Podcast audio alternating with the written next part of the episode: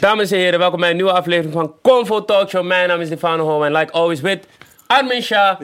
Yuki Christus en de gast van vandaag is Ron Simpson. Give it up, give it up. Dank u. Ron Simpson. Yeah, boy. Ja, Hoe is man. hij? Hier zitten we dan. Hier zitten we daar. Gezellig. Yuki Yes. is nu al verdwaald van wat doet deze guy hier gewoon. Nee, wat eh, jij bent de... Ja. Kijk, veel mensen gaan het nu hebben, denk ik, van huh, wat, wie is deze guy en wat doet hij? Kijk, wij zijn natuurlijk een hip-hop podcast. We vragen artiesten, we vragen eh, label-eigenaren, eh, mensen uit management, uit evenementen. En dit is gewoon een, uitstapje met een heel interessant persoon die gewoon from Creatief scratch. ondernemer is. Exactly. Hey bro, Money geef hem nog geen label dan. Geef hem nog geen Money label. making met passie. Geef hem nog geen label. Ja, maar hij heeft ook een muziekklik natuurlijk, hè. Dat moet En ook. roots Ja. in de muziek, entertainment. Dus eh, wij dachten van, hey, eh, geef ons wat breinvoeding. Ook Ja. voor jullie. Ja. Dus als je kijkt en je denkt van, yo, wie de fuck is deze guy? Blijf luisteren. Ja, Want eh, een van de medeoprichters van de Avocado Show. Zeker, ja. Flexer. Ja, fulltime. Fulltime. 35, maar toch jong. Zeker. Meerdere Rolexes. Ook dat, ja, oké. Ah, Is ja, in een ja. groene Porsche. Nee, het is... Ja, stil. Nou oh, ja, nee, nee, het gaat, oh. gaat over elektrische dingen. Groen als in Zo! elektrisch, als in duurzaam. Oké. hij, hij rijdt dik en duurzaam. Nou, Oké, ja. maar dit is eh, even om jullie aandacht Ja. getrokken te hebben. Nu gaan we over naar het normale gesprek. Yes, maar dit wordt een mooi gesprek, mensen. Ik eh, voorspel het al. En je- het wordt voeding voor je brein. Dus blijf er lekker bij. We zijn met Ron Simpson. Ron Simpson, laten we simpel beginnen. Hoe was je weekend? Mijn weekend was fantastisch, bro. Wauw. Wauw. Hey, wauw, oké. Vertel. Ik, ik, ja, vertel. Vertel, ik, eh, ik was in Madrid. En in Madrid eh, ging ik kijken naar een nieuwe locatie voor onder andere de Avocado Show. En ik was daar met onze nieuwe zakenpartner aan het, eh, aan het praten. En daar gebeurde iets heel, heel geks. Ehm, waar ik weer een soort van versteld van stond. Dus dat is altijd leuk. Gebeurt niet vaak. Toen kwam ik terug. eh, Sorry, maar even snel. Is, is jullie nieuwe zakenpartner ook een Nederlander? Of is die... Nee, nee, dat is een, eh, een Spaanse man die, ehm, ja, die doet zaken overal. Die heeft echt zaken in Israël, Portugal, Spanje, Ja. Brazilië, weet ik veel. Everywhere. Oké, en, en ook, ook weer... eff- oh, Nee, wat zei? ik, Wat zei? ik, ik, hey, zei? mensen gaan in de comments, dus ik moet allebei gezegd hebben, snap je? Oh, oh, dat zei je. Sorry. Ja, ja. Want ik ik, snap bespaar het. de comments. Ik snap het. Oké. En ook om weer even iets dieper te gaan. ehm, waarom een nieuwe zaak, zakenpartner? Wat, wat, wat was de... Ehm, ja, wij zijn eigenlijk eh, de laatste twee jaar heel erg bezig geweest om het merk dat we hebben gebouwd, is nu een franchise. En met franchise kun je gewoon veel sneller groeien. Dus als je een land over wil nemen, of in dit geval meerdere landen, dan heb je een partner nodig die dat aan kan, zowel financieel als operationeel. Duidelijke taal. Ja, oké, maar daar is iets geks Voor de gebeurd. zei je? mensen, Ja. eh, f- franchisen is... Ja, basically, stel je opent dus een restaurant, zoals wij Ja. hier hebben gedaan, en het is heel erg populair. Dan kan het zomaar zijn dat iemand zegt: hey, ik wil dit ook, maar dan in Dubai of Londen of Parijs of Madrid of Ja. Barcelona, waar dan ook. Dan heb je de keuze om het zelf te gaan doen. Dus dan moet je al het personeel, alle, al het geld, alles zelf erin stoppen. Of je maakt er een franchise van, zoals McDonald's of Ja. KFC of Burger King of wat dan ook. En dan zeg je: hey, je krijgt de rechten van mijn merk. En de ondersteuning vanuit ons, maar dan moet jij investeren. En jij moet de mensen daar neerzetten. En jij moet zorgen dat het werkt. Heel grof, hoe zit het eh, met de percentages dan? Wie oont wat? En, eh, Ehm, nou ja, het verschilt eigenlijk per merk wat je ongeveer vraagt. Alleen eh, grof gezegd krijgen wij gewoon ja, x percentage aan royalty en een x percentage voor marketing.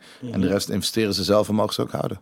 Oké. En is het ook, eh, wat, wat is het stappenplan om een franchise te worden? Want je kan niet, denk ik, zomaar zeggen van... hé, hey, wij zijn een avocado show en wij worden vanaf vandaag een... Je kan, het, je kan het proberen, alleen de vraag De is... vraag moet Ja. Hoe lang wil je bestaan? Snap je? En hoe beter jij je werk doet, hoe langer je kunt bestaan.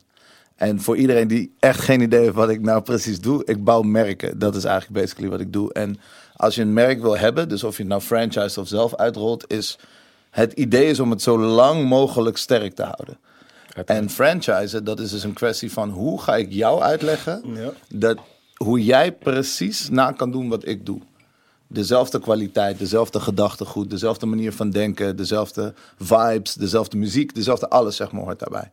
En als jij dat goed doet, dan hebben we allebei hetzelfde concept op een andere plek op aarde en verdienen we allebei geld. Ja. Dat is het idee. Als jij dat slecht doet, dan is wat jij slecht doet, komt uiteindelijk terecht bij de mensen die ook bij mij eten. En dan gaan we allebei slecht. Ik had gezien dat eh, jullie meteen 75 aanvragen hadden voor franchise. Dat was voor de opening. Zo. Even, we, gaan nu, we stappen nu midden in de tijdlijn van de Avocado Show. He- Waarschijnlijk zullen mensen denken van, joh, wat de fuck gebeurt hier allemaal? Oh nee. Ron, jij Ja. hebt op een dag, dacht je van... eh, ik ga een restaurant beginnen, de Avocado Show. En het concept van het restaurant draait om dat elk gerecht eh, de... Het is een fruitsoort. Ja, het is een vrucht. eh, de avocado bevat. Klopt. Waar, hoe, waarom, hoe snel. Oké, it away. Laten we het iets duidelijker maken voor mensen überhaupt. Ja. Dus als je, we zitten nu in de Red Bull Studios. Uh, dat is voor mij een hele bekende plek. Waarom is het bekend? Omdat ik jarenlang met Red Bull en Red Bull Music heb gewerkt. Omdat mijn kantoor in dit pand zat. Omdat ik eigenlijk een heel groot verleden heb met muziek en evenementen en allerlei van dat soort dingen. En je hebt verschillende rollen, toch? Jullie hebben hier artiesten gehad. Jullie hebben hier managers gehad of labelbazen gehad of wat dan ook. Maar elke artiest tegenwoordig heeft een imago, een merk, een ding dat zij doen. Dat was ook mijn rol binnen de muziekindustrie. En ik leerde dus via verschillende artiesten en verschillende mensen op hele toffe manieren. ehm, hoe een, ja, wat vroeger gewoon een rappertje was of wat dan ook. Zo werd je ook in de media neergezet. Tegenwoordig hebben rappertjes meer bereik dan RTL. En dus moeten ze serieus genomen worden. En dus komen er serieuze bedragen over de toonbank. En dan moet je ook gaan gedragen als een merk. Die transitie, zeg maar, van, van rappertje naar merk, dat is wat ik deed in de muziek. Vervolgens deed ik dat ook met evenementen, eh, festivals, allerlei van dat soort dingen die je kent. Zat ik zelf ook in de muziek met Girls Love DJ's en allerlei andere DJ-acts. Ehm, maar ook daar, als je denkt, alleen al denkt aan het idee DJ-act, is dat een merk. Snap je? Het is iets wat ergens voor staat, waar je merchandise van hebt, waar je allerlei dingen van snapt. En daarna komt muziek en al die andere dingen, maar eigenlijk is dat een merk.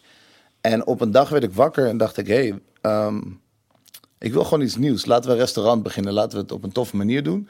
Maar in plaats van een restaurant te bedenken, bedachten we een merk. De Avocado Show is een merk. Je weet hoe het eruit ziet. Je weet wat de kleuren zijn. Je weet welke muziek erbij hoort. Je weet wat voor eten erbij hoort. Het is duidelijk. En daarom is het een merk. En daar hoort een restaurant bij. Maar we hebben ook later merchandise en boeken en allerlei dingen erbij kunnen doen. Omdat het ooit begonnen is als een merk. En toen we dat dus gingen beginnen, was het gewoon meer van: oké, wat wil je hebben? Wat zou je zelf willen hebben? Want ik kom niet uit de horeca, ik kom niet uit restaurants, ik ben geen chef. Maar ik dacht gewoon van: oké, wat eet ik elke week? Wat vind ik tof? Wat eten andere mensen? Wat vinden ze tof? Wat, zegt het internet? Hoe werkt dat? En als je daar gaat kijken, dan zie je ineens van: oké, avocado toast was hot. Overal waren mensen gezonder aan het eten. Eten werd mooier. Ehm, allerlei van dat soort trends. Instagrammable. Instagrammable. Ik zag al die dingen en ik dacht bij elkaar, waarom, waarom is er nog niet een restaurant dat dit doet? Ja. Ik zie het wel online, maar dan kan ik het niet kopen. Ik wil het kunnen kopen. Nee, eigenlijk wil ik het kunnen verkopen. Dat is wat ik wil doen. Ehm, en we bedachten dus al die mooie dingen die iedereen tof vindt, maar niet kon kopen. En dat stoppen we in een restaurant. We doen het met avocados. Dus in elk gerecht zit een avocado verwerkt. Ehm, en we noemen het niet de avocado shop, bar, restaurant. We noemen het show. Omdat je meer krijgt dan je verwacht. Omdat het voorpret heeft. Omdat je er naar uit moet kijken om bij ons te komen eten. Omdat dat bord gewoon echt een show is vergeleken met alle andere restaurants. En zo is dat eigenlijk gewoon begonnen. Van hey, wat zou er gebeuren als we heel mooi, heel lekker eten met avocados zouden verkopen. Zoals ze dat op het internet laten zien.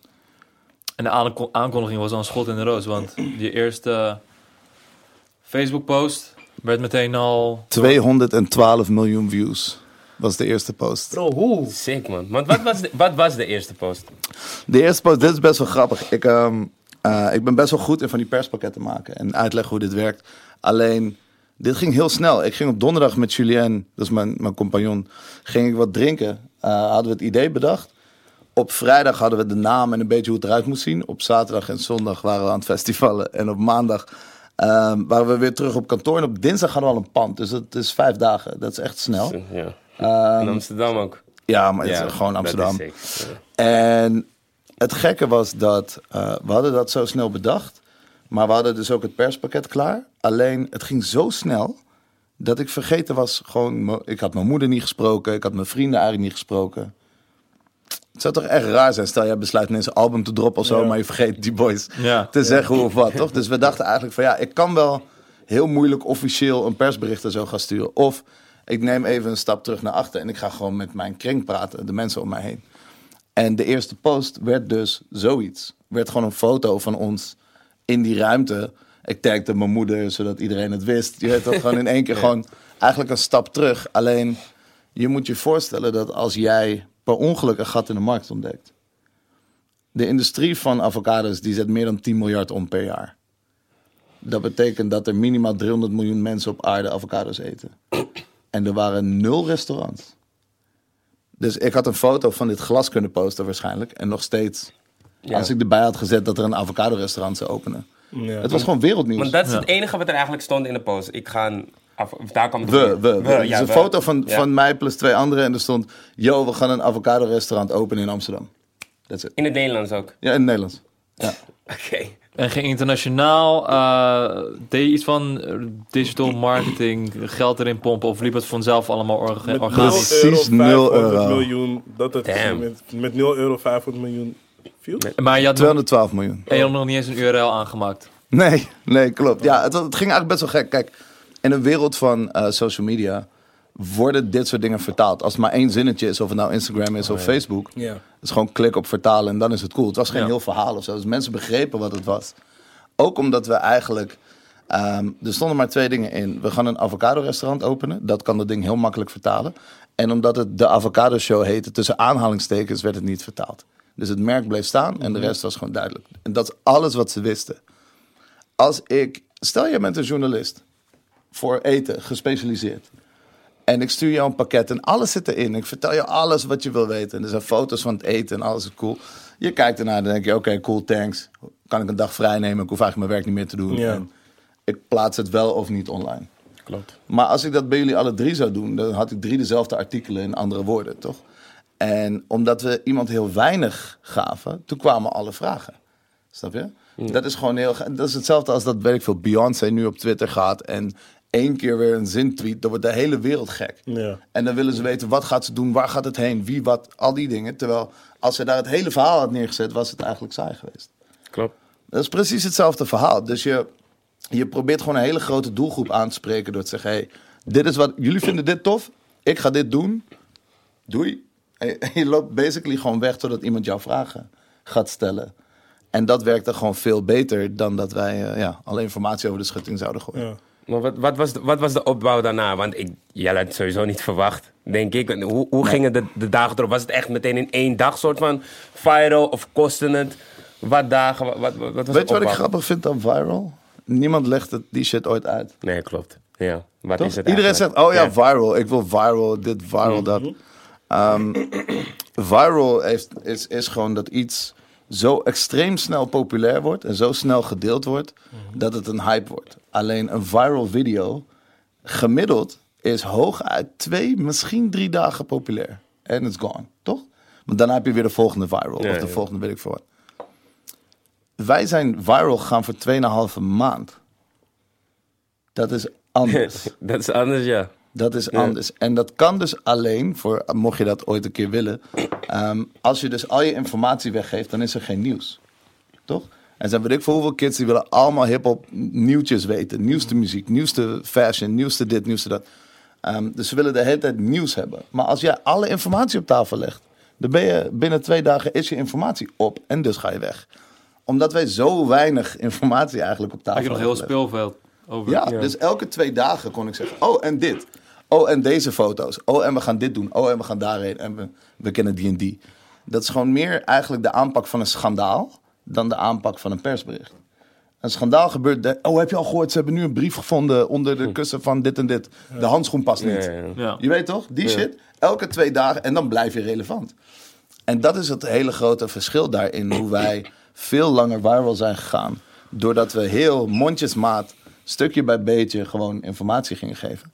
Ehm, en die olievlek ging. Dus het begon in Amsterdam en het gaat naar Nederland, naar Benelux, cool. Maar ineens werd het gewoon Afrika, Australië, Bangkok, New York, eh, LA. We werden overal vandaan gebeld. Weet je? En dat duurt even voordat het zich zo verspreidt. Ja. Maar je moet het geduld hebben en gewoon met iedereen blijven praten. En zorgen dat je 2,5 maand nieuws hebt. That's a lot of nieuws. dat is heel Ja. veel nieuws, ja. Dat is Ja. heel veel nieuws, ja. En heb je, ehm, fast forward, hoeveel, eh, hoeveel avocado show franchise wil je wereldwijd openen?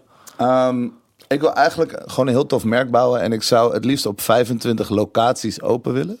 En daar kunnen meerdere dingen zijn. We hebben nu hier drie restaurants in Amsterdam bijvoorbeeld. Ehm, er is er nu eentje in Brussel, we gaan naar Madrid, noem maar op. Ehm, maar ik zou 25 steden willen hebben. En hoeveel per stad, dat zien we dan wel weer.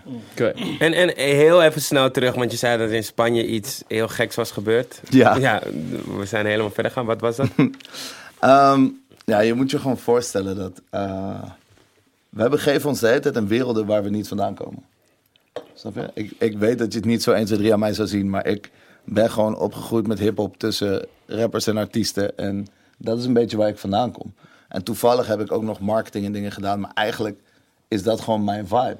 Ik kom daar, ehm, we gaan een deal tekenen. Ik sta in een kantoor van iemand, dat kantoor is zo groot als de Bijenkorf. En het eerste wat hij doet is hij begint te lachen. Hij zegt, oh ja, als we deals gaan tekenen moet ik even iets pakken. En hij komt terug. En Dildo, hè? hij heeft... Oh, oké. Anticlimax. Bro. Ja, dat had een zwaar weekend. Nee, ik, ik ja, hij zei, hij zei iets geks. Dus ik dacht misschien... Oké, Anticlimax, man. let's go. Wauw. Waarom? Weet je Zullen we, wat- eh, we ja. kunnen neem even gewoon een minuutje stilte voor deze Ja. man. Ja, man. Your jokes rest in peace, bro. Bro, eerlijk, dachten jullie niet dat dat zo hoorde? Nee, bro. Hoezo een dildo? Wat Maar oké, wat ging hij pakken? Wat ging hij pakken? Anyway, hij komt dus terug en, en hij heeft een soort van hele grote leren doos heeft hij bij zich. En hij zet het ding neer en hij opent het. En het zit helemaal vol met Mont Blanc pennen. En ik weet niet of je weet wat een Mont Blanc pen Weet je, inhoudt. Het is gewoon een hele dure pen. Elke pen is zeg maar 6, 7, 800 euro. Oké. En hij heeft gewoon verdiepingen van die dingen. Hij haalt gewoon stacks aan dat soort pennen eruit. En ik, ik denk bij mezelf... Ik wist niet eens wie er één dure pen kocht, snap je? En deze man komt met een soort van auto aan pennen. Komt hij zo. Maar waren het echt ho- ja, honderden? De- Oh, ik ga het je gewoon laten zag Oké, ja, want ik ben... Oh, ik heb die foto gezien. Dus ja, ik ben ik echt zag het op. Twitter, Ja. wat. Maar met die pennen Hoe ging ga je het op Twitter hebben gezien en dan alsnog dildo gokken? Bro, ik weet het niet, want nu pas valt het kwartje. Wat kan zijn toevallig million dollar deal. Ah ja, je had ingezoomd. Eh, dit soort shit. Dus deze guy komt letterlijk binnen. En die... die En hij is uit Spanje, ja. Hij is uit. Spanje en hij, hij laat gewoon... eh, hij zegt, kies maar, welke wil je? En daarmee tekent hij zijn deals. En daarmee tekent hij zijn deals. En elke keer dat hij een nieuwe deal tekent, koopt hij zo'n pen. En dan heeft hij een herinnering, zeg maar. Wauw.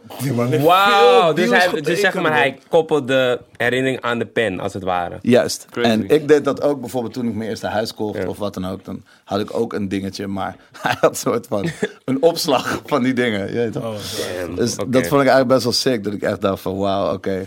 Ehm, de humble brag hier is op een heel ander niveau. Het is, eh, is een andere level, man. Ja. Damn.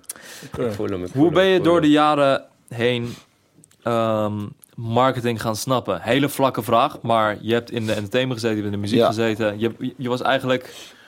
Overal was je wel bij betrokken, zeg maar. Met name in Amsterdam, maar ook uiteindelijk in Nederland. Ja, Hoe ben je het gaan snappen? heel eerlijk, ik snap het niet. Duidelijk, ja. Nee, maar echt, marketing wordt gezien als een soort systeem of zo, of manier van, als, als iets wat je echt kunt leren. Het enige wat je kunt leren is een platform of een tool. En ik weet dat ik nu lompe woorden gebruik, maar ik bedoel meer van, deze generatie is weer gewend aan Instagram en Snapchat. En eh, de volgende generatie gaat veel meer gewend zijn aan TikTok en weer wat anders, weet je. Het verandert gewoon de hele tijd. Ehm, en die tools, die, die verschillende dingen die de hele tijd uitkomen, die helpen jou alleen maar om mensen te bereiken. Marketing is iets in de markt zetten. En om dat te kunnen doen, moet je eigenlijk gewoon mensen begrijpen. En ik heb marketing nooit echt begrepen, maar mensen wel. Ik snap wat andere doelgroepen willen zien, horen of wat ze weten. Omdat ik dat interessant vind. Ik vind die cultuur gewoon tof. Van oké, deze groep mensen zie ik dit dragen, dit luisteren, dit eten, hier naartoe gaan. Hoe doe je dat? Door met, met ze te hangen? Of Ja. o- o- om... Kijken, hangen, lees wat, luister gewoon een keer naar iemand anders. Het is gewoon een soort van lunchen met mensen, snap je? Ehm, en probeer gewoon iets diepere vragen te stellen. dan, Hé hey man, alles goed? Ja. Cool, weet je. En ehm, ik ga ook geen confrontatie uit de weg. Dus als ik iets niet begrijp, dan vraag ik dat gewoon. We hadden laatst ook een of andere discussie over toepak en shit. Ja. Ehm, en dan denk ik van ja, ik weet gewoon dat het gezeik op gaat leveren als ik hier hierover tweet. Maar ik wil het gewoon weten. Ik wil weten waarom dit voor jou zo is. Omdat ik dan beter kan begrijpen waarom jij daarvoor staat. Waarom jouw generatie dat vindt. Waarom is dat zo? Want ik kan wel daar gaan staan en zeggen, ja, maar dat is niet zo, want ik en mijn generatie vinden dit. Who cares? Ja. Het gaat me er niet om wat ik vind en wat jij vindt. Het gaat me juist erom van, oké, kan ik die groep identificeren? En ik, ik wil me in hun mind bevinden van, oké, wat is vet? Wat komt eraan? Wat vinden ze kut? Waarom? En dan pas kan ik mensen ook advies geven van, hey, als je producten maakt, moet je misschien dit doen. Of als je een feest geeft, moet je dit doen. Of als je, als je ze wil bereiken, moet je dit in ieder geval niet doen. En dat is gewoon heel erg belangrijk. Ik denk dat marketing is geen dop dat overal op past.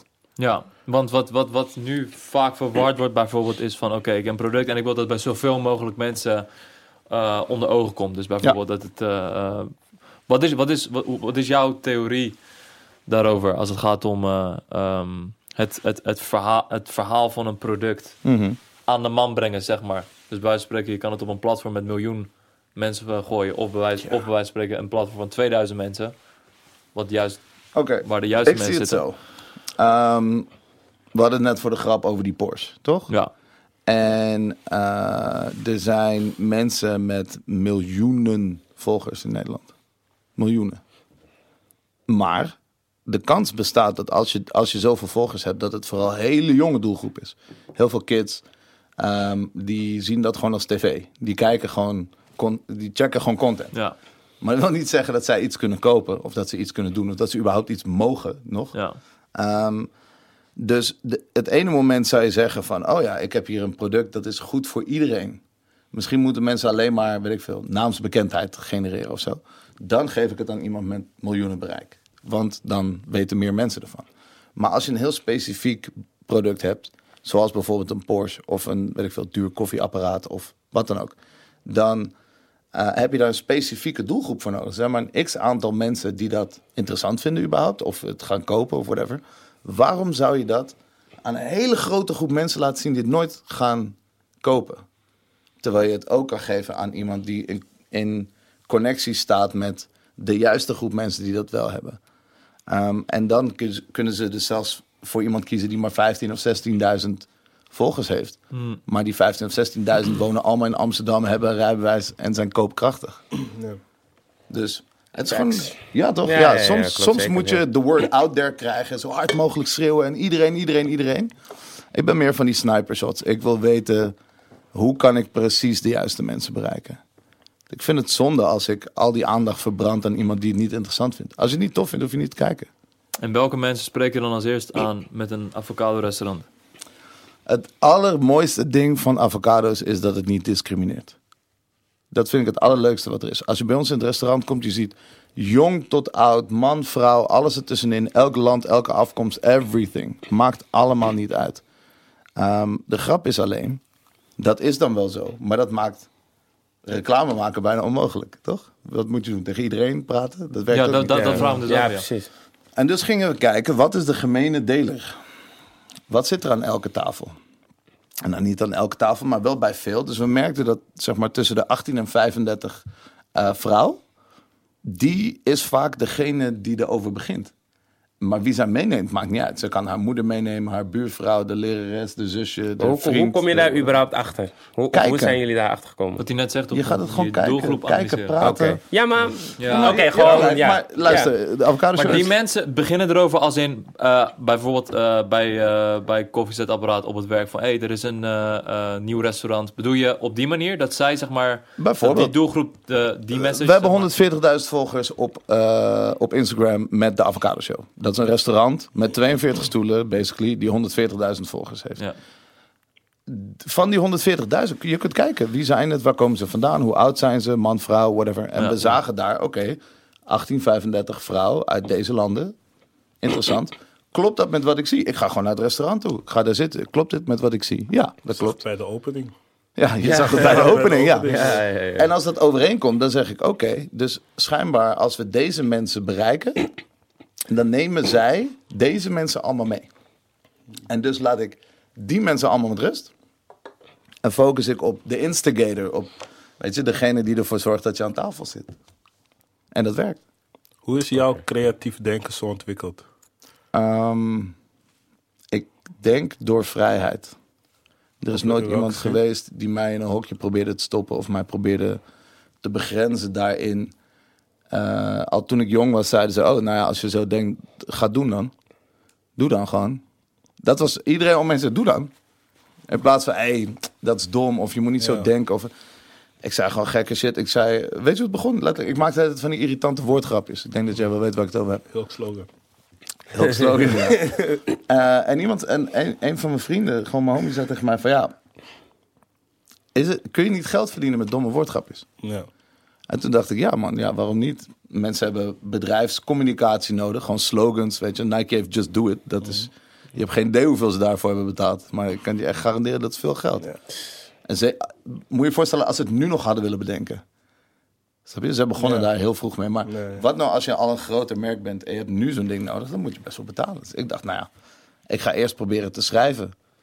Nou, dat lukte. En later ging ik radio maken en later ging ik tv maken en later ging ik allerlei dingen maken, produceren. Dat is ook creativiteit.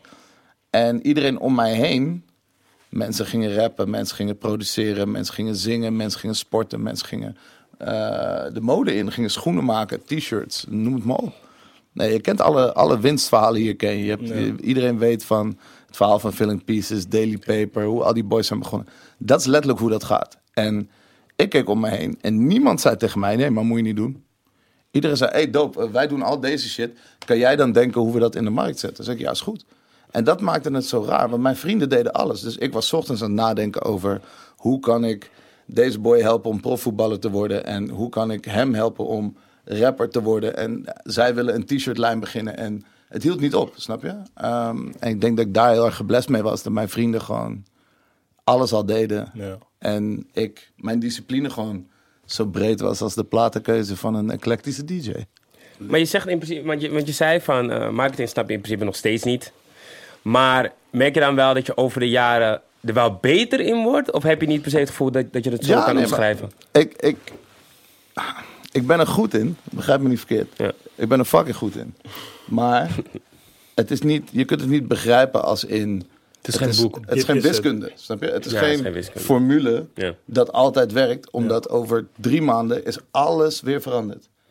En het enige wat je kunt doen, is niet eh, de boodschap of de manier waarop het verteld wordt begrijpen. Want dat moet je de hele tijd aanpassen. Het zijn de mensen. Hoe wil jij aangesproken worden? Wanneer klik jij op iets? Wanneer, eh, ga je, wanneer zorg ik ervoor dat jij het laatste wat je doet voordat je gaat slapen is checken naar mijn product? Of nadenken over, oh, ik wil daar een keer naartoe. Hoe zorg ik daarvoor? En elke keer verandert die formule. En daarom zeg ik van, je kunt het niet snappen of zo. Er is geen... Dus geen kopiëren en plakken ook. Nee man, je moet non-stop met nieuwe Marketing dingen klinkt komen. zoals een psychologische strijd die je met, die je, Eigenlijk wel. ja, die je met mensen moet voeren, zodat je ze dingen laat doen die je zou willen. Marketing is daten. Ah, hm. Ja? Ja man, Met een grote groep, man. Dat is een groep. daar weet je alles van. Hey, social media king. Oh, ja, ja, ja. ja. Daar, Oh, ja, hey bro, ik denk dacht ik, van, hè? Op welke date was ik Zodat het niet uit de bocht vliegt. Ik was helemaal, ja, ja, ja. Nee, nee, nee, dat is waar. Maar, eh shit, Ja, bij jou merk ik veel gedrevenheid. Hoe komt die gedrevenheid zo tot stand? Ehm, ik denk dat dat ook te maken heeft met een soort van... Als je erachter komt... Het duurt heel lang voordat je erachter komt dat eigenlijk het allerduurste op aarde is tijd. Toch? Je kan al het geld van de wereld hebben. Je gaat niet meer tijd kunnen kopen. En ehm, ik kwam er op een gegeven moment achter dat dat zo was. En hoe ik dan mijn tijd indeelde. Ik ging ernaar kijken. Zeg, oeh, wow, wacht even. Deze guys zijn... Sommige mensen, hun professionele carrière, zoals artiesten of voetballers of weet ik veel, die proppen alles in een, alle leuke dingen in een paar jaar. En dan zijn ze klaar. Andere mensen moeten werken totdat ze 65 zijn. Dus tijd was voor mij relatief. Je kan het zelf invullen en doen, doen waar je zin in hebt. En ehm, de seconde dat ik dat door had, dacht, dacht ik eigenlijk van... oké, hoe ga ik ervoor zorgen dat ik elke dag het leuk heb en trots ben op mezelf? Dat ik niet denk van, oh shit, maar je bent vandaag lui geweest of je hebt dit niet gedaan of je had dit kunnen doen. Dat vind ik verschrikkelijk. Dus ik sta op, ik denk, wat wil ik nog bereiken? Wat wil ik nog een keer zien? Wat wil ik nog een keer meemaken? En dan ga ik dat gewoon regelen. En soms, nou in dit geval meestal heeft dat wel met werk te maken. Inmiddels omdat mijn hobby mijn werk is. Maar Ja. het begon persoonlijk. Ik dacht gewoon, wat er ook gebeurt, ik ga dit weekend zoveel mogelijk dansen of zoveel mogelijk hangen met mijn boys. Of leuke tijd hebben of weet je, whatever. En daarna was het, ik wil zoveel mogelijk landen zien. Ik wil al het, alle, al het eten uit elke cultuur eten. Allemaal van die simpele dingen die je gewoon kunt bedenken, maar daarna kun je het ook gewoon doen. Het is niet zo moeilijk. Je moet gewoon iets verder lopen of iets, iets meer dingen regelen. En dat begon heel erg op persoonlijk vlak. Van, joh, ik wil dat. En later werden de mensen om me heen zeiden, hey, waarom, je doet altijd van die tof shit. Ik zeg, Ga toch gewoon mee. Ja. Zoveel geld heb je daar niet voor nodig. Zoveel, je moet gewoon, het is een instelling. En toen namen we hun mee. En toen zei ik later van, oké, er is geen dag op de wereld dat ik dit anders wil doen.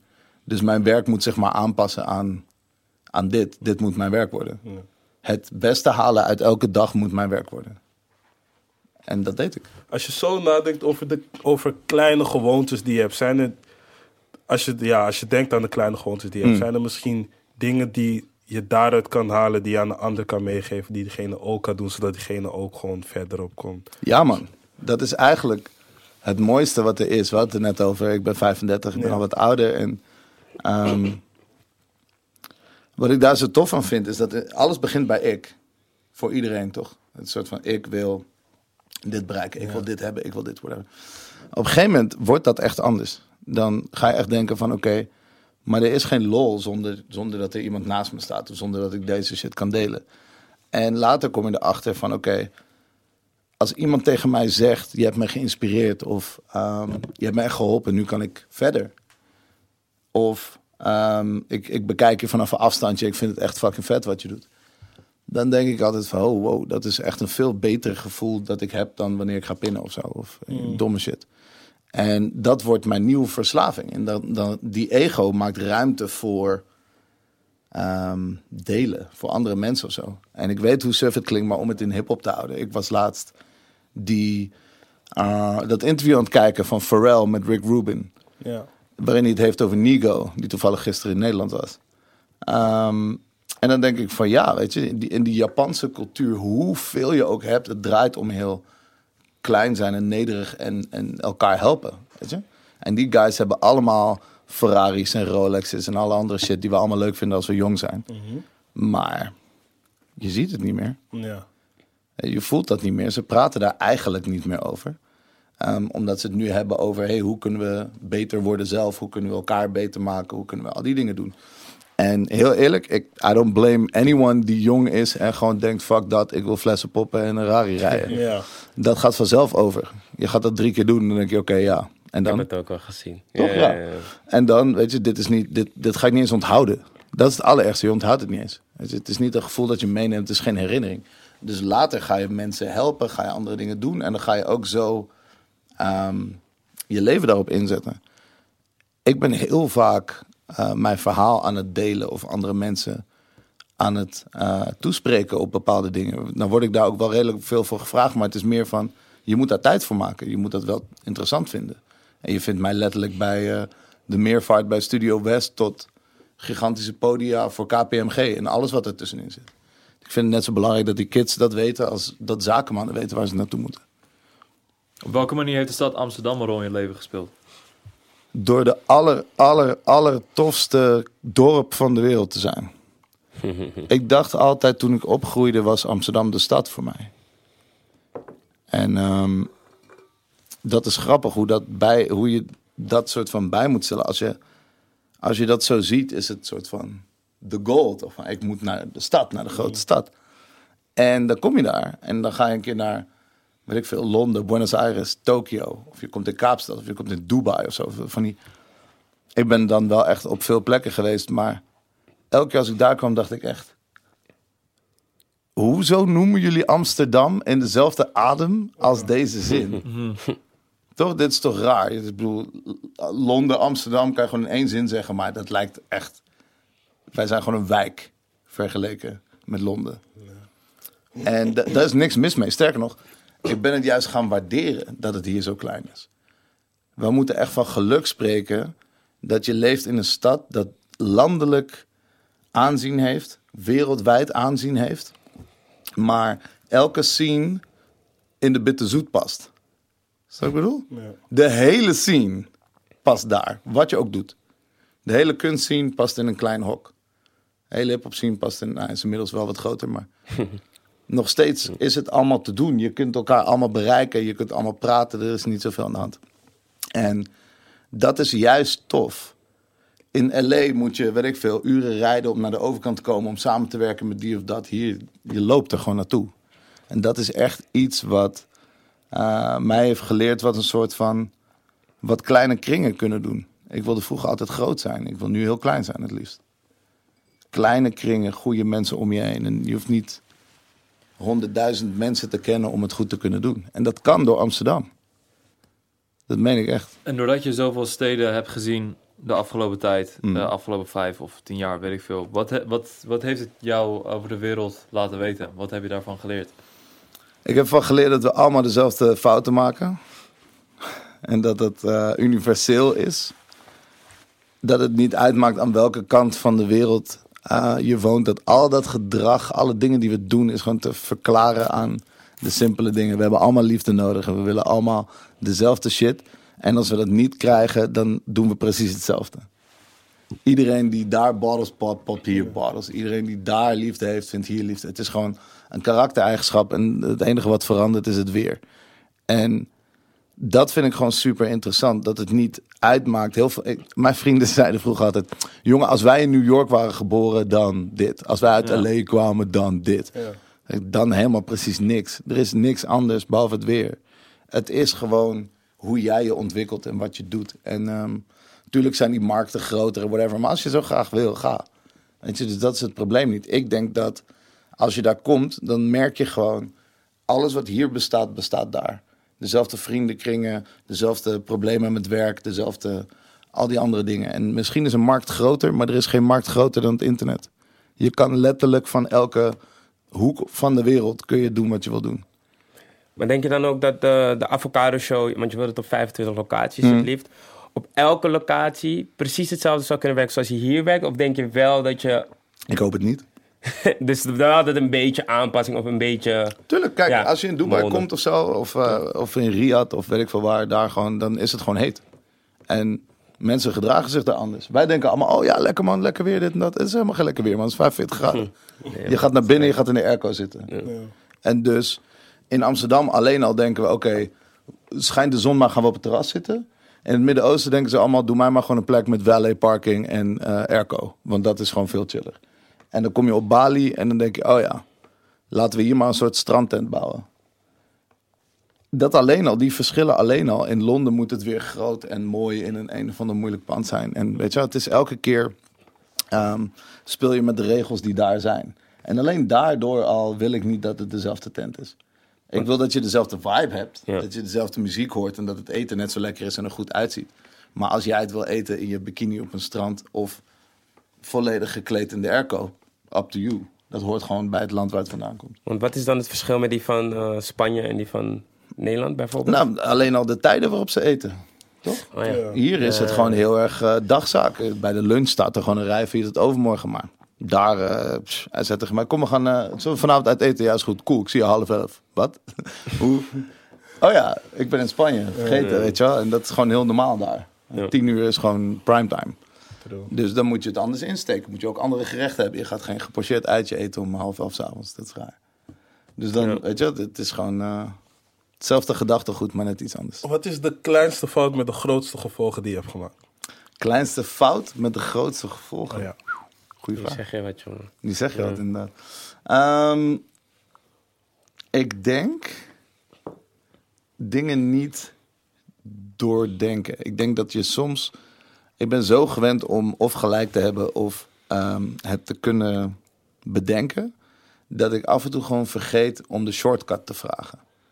Sommige mensen hebben dingen gewoon gedaan. Die kun je gewoon bellen en zeggen: Yo, hoe werkt dit? Zo en zo. Oké, thanks. Dan hoef je niet elke keer dat uit te vinden. En ik vergeet soms wel eens gewoon iets kleins als iemand bellen die het heeft gedaan. Om te voorkomen dat al die andere zooi gebeurt. Dus we hebben bijvoorbeeld een zaak geopend op, eh, op de Keizersgracht. En daar was echt heel veel gedoe met monumentenzorg en allerlei van dat soort dingen. We dachten, oh, dat komt wel goed, joh, of zo. Het, zal, het, zal, het is oké. Maar als we één keer hadden gebeld, gewoon met iemand die daar in de straat zat, die had gewoon gezegd: Oh, reken maar even zes maanden extra en een ton erbij, want dit wordt een probleem. Ja. Oh. Had, had echt makkelijk gekund. Maar wij dachten gewoon: Ah joh, Komt wel. whatever. Eén telefoontje niet gedaan. Oh ja. Wat is, wat is, wat is, ehm, je bent een, je, je kwam uit eh, evenementen, entertainment en muziek. Mhm. Je bent een volledig nieuwe wereld ingestapt. Horeca, wat je niet eerder hebt gedaan. Ja. Hoe, ehm, hoe ervaarde je dat? Hoe, is, hoe heb je, had je het gevoel dat je je strepen soort van opnieuw moest verdienen? Want je kwam in een wereld die al een soort van, bij wijze van spreken, gesetteld was. Dus er gelden bepaalde normen en waarden. Mhm. Ehm, hoe heb je in al die avocado show Heisa eh, geleerd? Weet je wat echt gek is? Ik denk dat ehm, mensen uit de muziek of entertainment scene echt niet doorhebben wat ze allemaal weten. Hoe sterk dat is. Mensen zien het als toeval of zo. Van ja, oké, deze plaat wordt het wel, deze plaat wordt het niet. Die rapper wordt het wel, die rapper wordt het niet, whatever. Maar inmiddels, we zijn echt best wel ver daarmee. En ik merkte gewoon dat zoveel kennis dat ik al had uit de muziek ineens toepasbaar was op food of restaurants of wat dan ook. Dat het eigenlijk is het hetzelfde. Want je moet gewoon een Instagram-account bijhouden. Je moet foto's maken, verhalen vertellen. De een dropt een album, de ander dropt een menukaart. Dat maakt niet zo heel veel uit. En waarom hebben de eh, muziekindustrie en entertainmentindustrie mensen zoveel kennis wat een food marketeer bijvoorbeeld niet heeft? Omdat denk, ik denk dat het grootste verschil is dat er super weinig echte opleidingen zijn voor muziek en evenementen. Op dat niveau. Dat is echt iets wat je op experience pakt. Op, weet je, je moet het meemaken, je moet het hebben gedaan. Eh, vraag die boys die Woeha doen, die hadden dat nooit ergens op school kunnen leren. Ja. Toch? Al die onzin die je krijgt als je grote rappers probeert te boeken of weet ik veel wat. Dat leer je alleen daar. En ehm, ze nemen dat gewoon voor lief. Ah, iedereen denkt van, ah ja, oké, cool, ik heb dat wel een beetje geleerd of zo. Maar ik ben niet opgeleid. Wat? Wat wil je? Je hebt gewoon vier jaar je eigen opleiding gehad. Je hebt zoveel over merken en mensen geleerd. Ah, Waarschijnlijk meer dan een school je kon leren. Alleen, we vinden het allemaal heel normaal dat dat gewoon maar zo is. Omdat we nog een beetje geloven in die ouderwetse stempel dat die shit amateuristisch is. Ik weet niet, de laatste keer dat ik keek was alles pro. Iedereen is alleen maar vette shit aan het doen. En dan kom je dus in een ander segment. En er zijn heel veel hotelscholen. Er zijn heel veel bedrijfskundige opleidingen. Er zijn heel veel mensen die denken: Oh, ik heb hiervoor gestudeerd, dus dit werkt. Dat waren de eerste mensen die dan vragen: "Hey, hoe werkt eh, social media eigenlijk?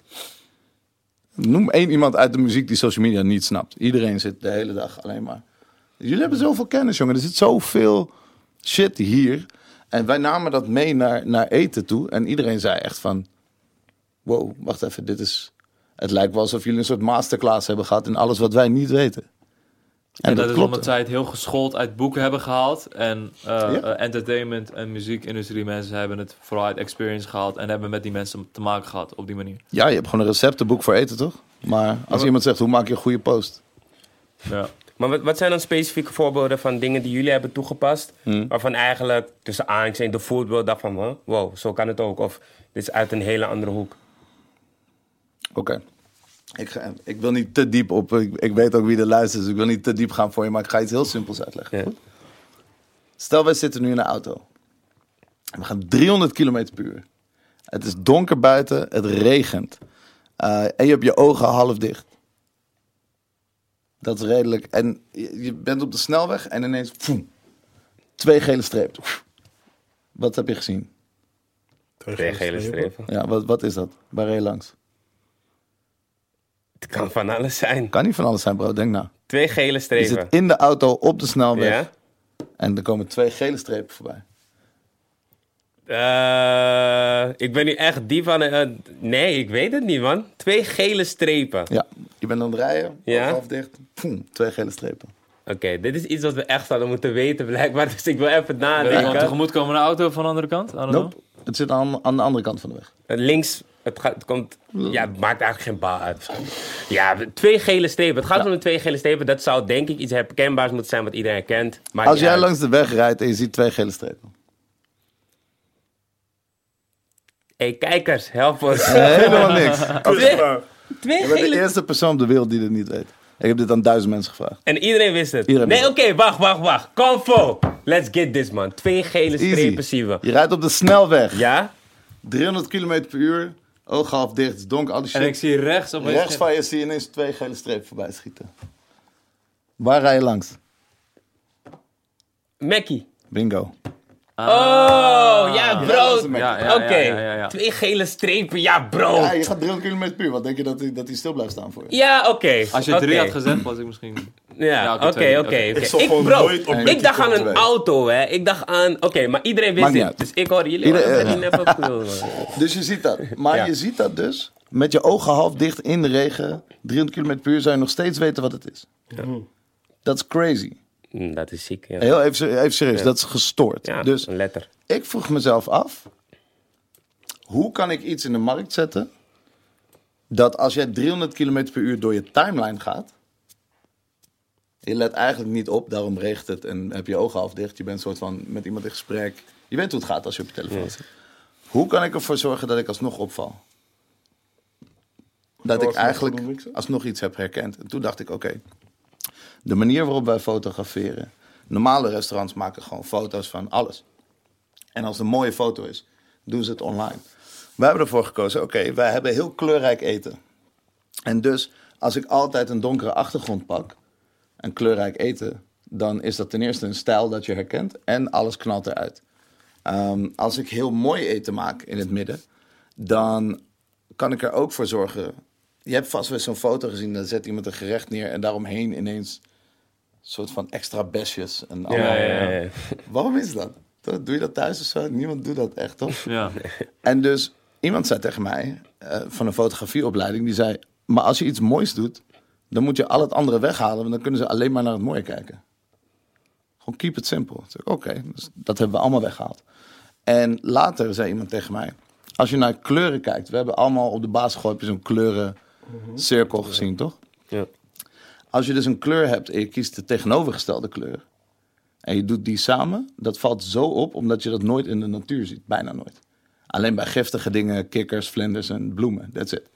Ehm, en wij gebruiken dus veel groen. Dus alles wat paars is, samen, dat valt op. Toen gingen we het gewoon checken. Wat gebeurt er als ik dit post met paarse dingen erop? En wat gebeurt er als ik het doe met gele dingen erop? En al die paarse dingen kregen 30% meer likes. Dat komt dus omdat als mensen 300 km per uur gaan, ze stoppen als ze twee kleuren zien die niet bij elkaar horen. En dit is de laatste keer dat je iets groen en paars hebt gezien. Can't remember. Precies. En dus zegt je brein, wacht, stop even, wat is dat? Ja. Hoe heet dat? Eh, dat doen ze ook met kleding, toch? Hoe heet het? Color blocking? Heet het color blocking? Ja, color blocking, Ja, Ja, color blocking. ja. Oh, lid. Bijvoorbeeld. Dus, maar dingen dus uit de mode kun je gewoon in Ja. eten stoppen. En dingen uit de muziek of Ja. evenementen of merken kun je ook in eten stoppen. Eigenlijk is het uiteindelijk hetzelfde. Dat doen jullie nog steeds? Dat doen Of we nog steeds. nu weer... Oh, Oké, oké. Nou, maar waarom herken je een In-N-Out Burger? Omdat daar een stijl achter zit.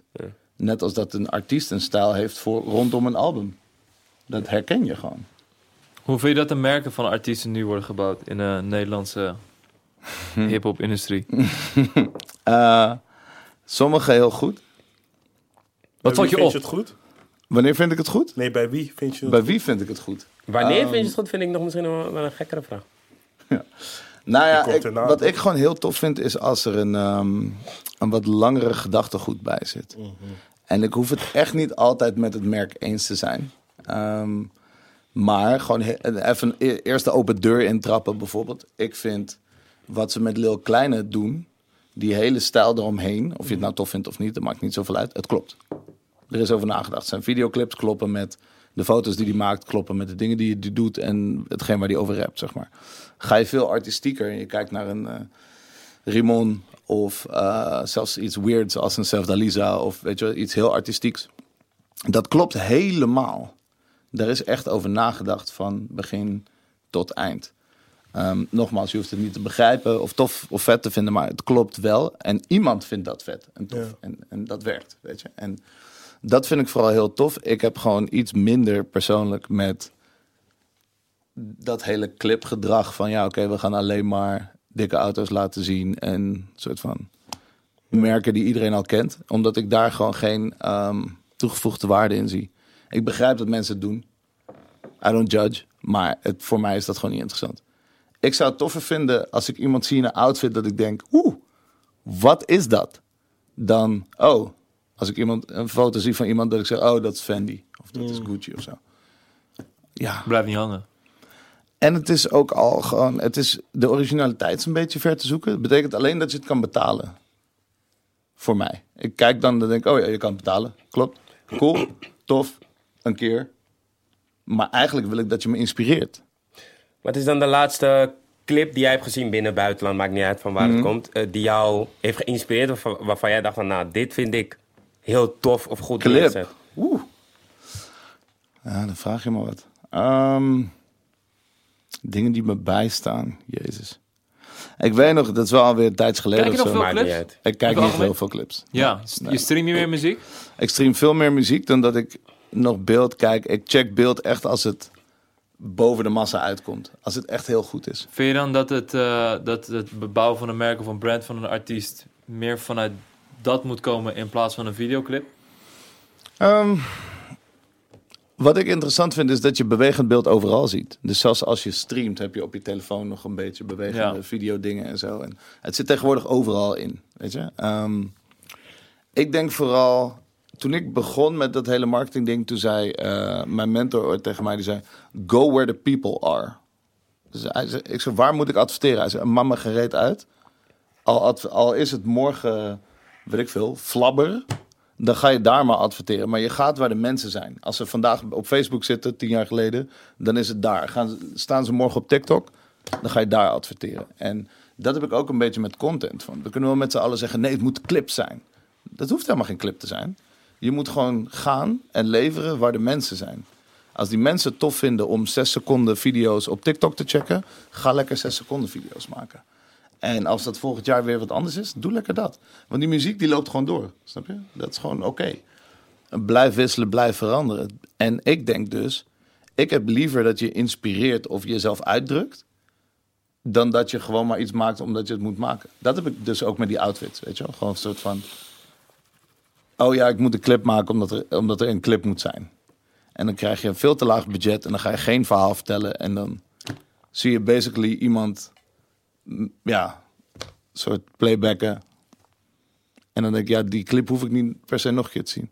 Maar dan zie ik, eh, wanneer was dat die laatste video van eh A$AP Rocky? Dat die camera de hele tijd eroverheen ging. Ja, ja. Oh, ja. Die ik vond die track niet eens zo heel hard. Maar ik, ik zat de clip te kijken. dacht, holy shit, ik heb dat zeker aan vier, vijf mensen laten zien. Ja. En dan niet eens zozeer omdat ik die track zo hard vond. Maar gewoon meer van, hey, check, dit heb je nog nooit gezien. Of check hoe, hoe super vet deze kleuren zijn gedaan. Of check hoe, hoe dit of dat is gemaakt. En dat vind ik gewoon echt super tof. Als iemand de ruimte krijgt om zich te uiten. En dan kiest voor, hey, ik wil gewoon een videoclip maken. Maar het wordt wel echt vet. Cool. Dan wil ik wel kijken, maar gewoon voor andere redenen niet. Nee. Is dat raar? Jij dan? Checken Nee. jullie veel clips? Nee, dat is het dus. Nee. Je ziet dat de getallen omlaag gaan. Je ziet dat mensen meer muziek consumeren via streaming. Streaming plus. Mhm. Gewoon de tune willen horen. Ehm, en dat terwijl ik bijvoorbeeld opgegroeid ben met bijvoorbeeld clips op de box kijken. Dat, dat, dat... Ben je ook 35? Wat zeg je? nee, nee, nee. nee, nee.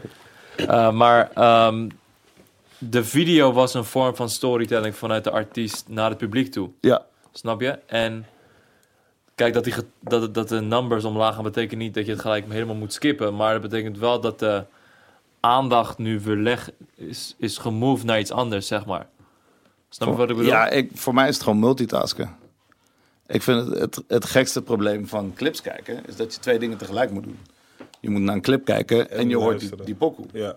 Terwijl eigenlijk kun je die pokoe aanzetten en andere dingen doen. Dat is mijn probleem daarmee. Hmm. Ik kan gewoon twee dingen tegelijk. En dat vind ik het moeilijk om naar iets te kijken waar ik niet naar hoef te kijken per se. En ik denk, ik heb dat altijd interessant gevonden. Hoe kan het zijn dat Kensington met 300.000 plays de Ziggo Dome uitverkoopt. En andere mensen met 10 miljoen plays de bitte zoet met moeite vullen. Dat is ook een ding, ja. Snap je? Dus Ja. de En waarom denk je dat dat zo is? Nou ja, gewoon omdat wat is populariteit? Weet je? We hebben het er net over gehad van eh, iemand die, die miljoenen volgers heeft. Ehm, het kan zijn dat die kids honderdduizend keer content consumeren. Want wat moeten ze anders doen? Ze drukken gewoon op play, ze gaan kijken, want er is niet echt iets anders te doen. Ehm, maar iemand die volwassen is, die moet werken of ze, voor zijn gezin zorgen, weet ik wat, allerlei dingen doen. Die checkt die track misschien twee, drie keer. Maar als het concert er is, koopt hij een kaartje. Dat is gewoon ander gedrag. Numbers don't lie, numbers on the board al helemaal niet. Alleen het is ook geen kompas voor wat het gaat doen commercieel. Snap je? Je- Daarom moet je je mensen begrijpen. Dat is het hele ding met marketing. En heel veel mensen vallen in die bubbel. En dat is gewoon niet nodig, denk ik. Wat denk jij dat het merk Convo nog zou kunnen gebruiken? Ehm, ik vind sowieso, mag ik eerst even zeggen dat ik vind dat jullie het echt goed doen. Dat Ja, ik, ik vind dat het, Thanks. eh, het bereikt mij zelfs nog steeds. Terwijl mij, al mijn kanalen zijn heel anders ingericht. Dus ik krijg hele andere dingen binnen. Ik vind ehm, de dingen die besproken worden, vind ik nog steeds tof. Ik kan me daar nog steeds wel echt in vinden. Dat ik denk van ja, ik vind het lekker als jullie gewoon backvechten en domme shit doen.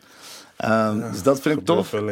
Wat ik denk dat jullie kunnen gebruiken is eh, een iets meer educatieve rol. En daarmee bedoel ik meer van niet dat je per se belerend moet zijn of mensen allemaal dingen moeten leren. Maar ik denk dat jullie toegang hebben tot heel veel shit. Eh, meer dan je denkt. En ik denk dat dat in bite size door die camera de andere kant op kan. En ook rare dingen. Jongens zoals ik, of weet je, mensen die gewoon business doen, of kleine tips. Ja. Ehm, als er rappers luisteren of producers luisteren of de volgende platenbaas luistert of whatever. Die guys moeten straks ook zaken gaan doen. Jongs, van jongs af aan al. Weet Ja. je? En er zijn gewoon hele kleine, simpele tips die je dan mee kunt krijgen. Hoe ga je met money om? Hoe ga je met mensen om? Hoe, wat nou als je opgroeit en je weet het niet? Je wil een boek maken en een film maken en je wil muziek maken en je wil ook nog naar school en je wil ook nog voetballen. Hoe doe je dat allemaal tegelijk? al die kennis, dan denk ik, ja, ik zou wel dan naar jullie kijken en denken, hey, kan iemand mij uitleggen hoe dit werkt? Ja. Please. En juist door mensen uit te nodigen. Kijk, ik snap dat je interviews doet met hele toffe artiesten. En iedereen wil dat zien. Ja, ja, ja. En dan een beetje provocerend, gekke vragen stellen is cool. Maar ik denk ook dat jullie de kracht hebben om te zeggen, hey, wij vertrouwen ons nou maar, wij gaan je even een paar dingen leren. Die balans hebben we ook altijd gehad hoor. Het is een soort van, als wij vanaf het begin super educatief zouden zijn, dan zouden wij nooit het bereik hebben dan, van, dat we nu hebben. Snap ik? Dus het is een soort van, bij wijze van spreken, soms moet je gewoon die grote artiest uitnodigen voor dat exclusieve interview. Maar een week later nodig je een Ron Simpson uit bijvoorbeeld. En dat vind ik heel tof. Maar ik denk dat jullie dus buiten deze format om. Ja. Deze format is gewoon goed. En dat jullie buiten deze format om juist kleine bite-size dingetjes kunnen doen. Die gewoon helpen. Ik hoor wel wat je zegt. En Zoals hoe, ja. werkt streamen en hoe haal je geld eruit. Van die weetjes video's Bijvoorbeeld. bijvoorbeeld. Ja. Al, al zijn er twee, drie vragen die met elkaar te maken hebben. Dat je niet een heel uur kwijt bent of wat dan ook. Maar ik vind het wel interessant. Ik moest laatst spreken op een beurs. Of een beurs, op een soort avond. En dat was van de Glamour. Gewoon zo'n een magazine. Alleen die avond ging het alleen maar over geld. Het ging letterlijk over hoe verdien je geld als influencer, hoe verdien je geld als model, hoe verdien je geld als dit. En wat kun je ermee doen? En ik vond het eigenlijk best wel tof, want die hele doelgroep was daar, maar niemand had het over mooie fotootjes maken of jurken of weet ik veel. Gewoon die dingen waar het normaal over gaat. Het ging gewoon voor die doelgroep een keer iets anders. Nou, ik denk dat dat... Jullie zijn alle drie slim, jullie hebben alle drie ingangen. Waarom niet? We iets. nemen het mee. Ja, ja, maar dit is wel iets wat we nog niet hebben, eerder hebben gehoord. Ja. Dus het is ook wel een soort van verfrissend, toch? Welk Ja. nieuw medium hou je met een schuin oog en slash een volle blik in de gaten? Ehm, Je noemde net TikTok. Ik denk dat je dat wel Ja. in de gaten hebt. Maar bijvoorbeeld, wat zijn andere vormen van cons- content consumeren wat je interessant begint te vinden? Ik vind het dus interessant om proberen te gokken wat het volgende is dat Facebook koopt. dat is mijn game. Ja, wat denk je nu? Nou kijk, als je, als je terug zou spoelen en je checkt wat er eigenlijk is gebeurd. Vroeger had je Vine, toch? Ik weet niet of je dat Ja. kende. Vine had 6 seconden video's. In een tijd dat Instagram geen video's had. Mensen vergeten dat. Je kon geen video's uploaden op Instagram. Ja. En eh, op een dag, na, nadat Facebook Instagram had gekocht, eh, kwam Instagram ineens met videofunctie. En wat, een soort zes maanden later was Vine dood. Klaar, Ja. afgelopen. Snapchat hebben ze ook een tik uit. Snapchat hebben ze ook echt een Ja, tik gegeven op die zeker. manier. Eh, en toen kochten ze ineens, ehm ja, het- hoe heet dat? WhatsApp, Ma- Masquerade? WhatsApp? Oh. Ja. Nee, Masquerade is het, het originele programma of het originele bedrijf dat al die filters. gezichtsfilters deed. Ja. Oh. Dus ik zag, dat was gewoon een app. Dus je had naast Facebook en Instagram had je gewoon die app. En toen zeiden ze, nope, die kopen wij en dat stoppen we hierin en weg ermee, weet je wel. En toen kochten ze inderdaad ehm, dat hele eh, WhatsApp-verhaal. En toen kwam die samenwerking met Spotify. En waren zij de eerste die, en de laatste ook, die muziek op die manier kon integreren. En ik ben altijd aan het checken van, oké, als zij iets zien wat een dreigement is, dan kopen ze het.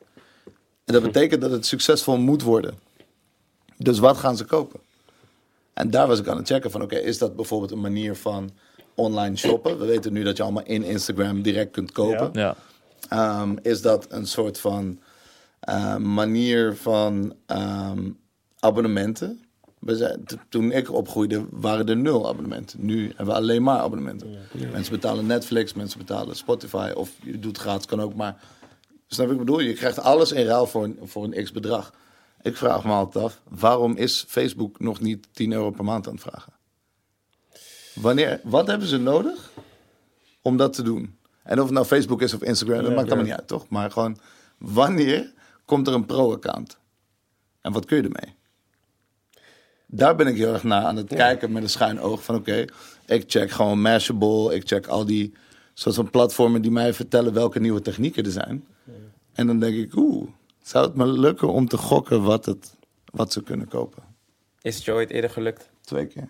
Twee keer? Ja. En welke, dat was met? Masquerade had ik dat echt meteen. Ja. Ehm, Oh, damn. echt, echt meteen. En Spotify wist ik ook al. Die muziekintegratie was logisch. Oh, damn. Maar, wat, oh, maar nu ben je nog bezig met het volgende. Of je weet al. Of hij weet al, maar te hij wil het weten. niet zeggen. Nee. Nee, maar luister, ik zou het echt met je Ja. delen. Maar ik heb, ik heb het nog Ja. niet... Ik heb nog niet een stukje techniek gezien dat zo origineel was dat ik dacht... Oeh, wauw, oké, dit wordt het nu. Want ze hebben natuurlijk die likes nu weggehaald. Eh, Half. Bij Half bij trouwens, mij ja. Voor mij staan ze Op één account niet, op andere account wel. oh ja, ja, ja. Dat is lastig. Maar als je bijvoorbeeld kijkt naar ehm, de nieuwe Google Maps. Gezien? Nee. Oké, dus de nieuwe Google Maps is een overlay, toch? Is augmented reality. Ja. Dus je, eh, vro- vroeger keek je zo naar Google Maps. Nu kijk je zo. Oh ja? Ja, dus je, je Oh. gebruikt je camera en je ziet waar je heen loopt. En over die gebouwen heen zetten ze wat in dat gebouw zit. Wat is het adres? Ziek. Welk kantoor is het? Whatever, whatever. Ik heb dat nu ook. Ik denk het wel, ja. Oké. En dus kun je lopend, live, Ja. kijken waar je naartoe moet. Want zo, en dat blauwe paaltje werkte niet goed en al die andere shit. Je wist niet waar je naartoe moest. Nu kun je gewoon op basis van herkennen zeggen ze... je moet precies tussen die twee gebouwen, daar moet je naar binnen. Ja. En daar moet je naar boven, daar moet je naar links, hier moet je wachten. en whatever. En dan denk ik, ja, mensen lopen de hele tijd rond Insta-stories te maken. Of Snapchat of whatever. Ehm, waarom zit daar die informatie nog niet op? Waarom heb ik nu nog twee apps? Ja. Dat slaat eigenlijk nergens op. Wat vind je van de ontwikkeling dat ze ehm, ehm, bijvoorbeeld het likes weghalen, et cetera? Dat, dat Instagram steeds meer eh, advertentiegeld naar zich toe wil trekken, bijvoorbeeld. Ja, kijk, dat ze steeds meer advertentiegeld naar zich toe willen trekken, vind ik niet raar.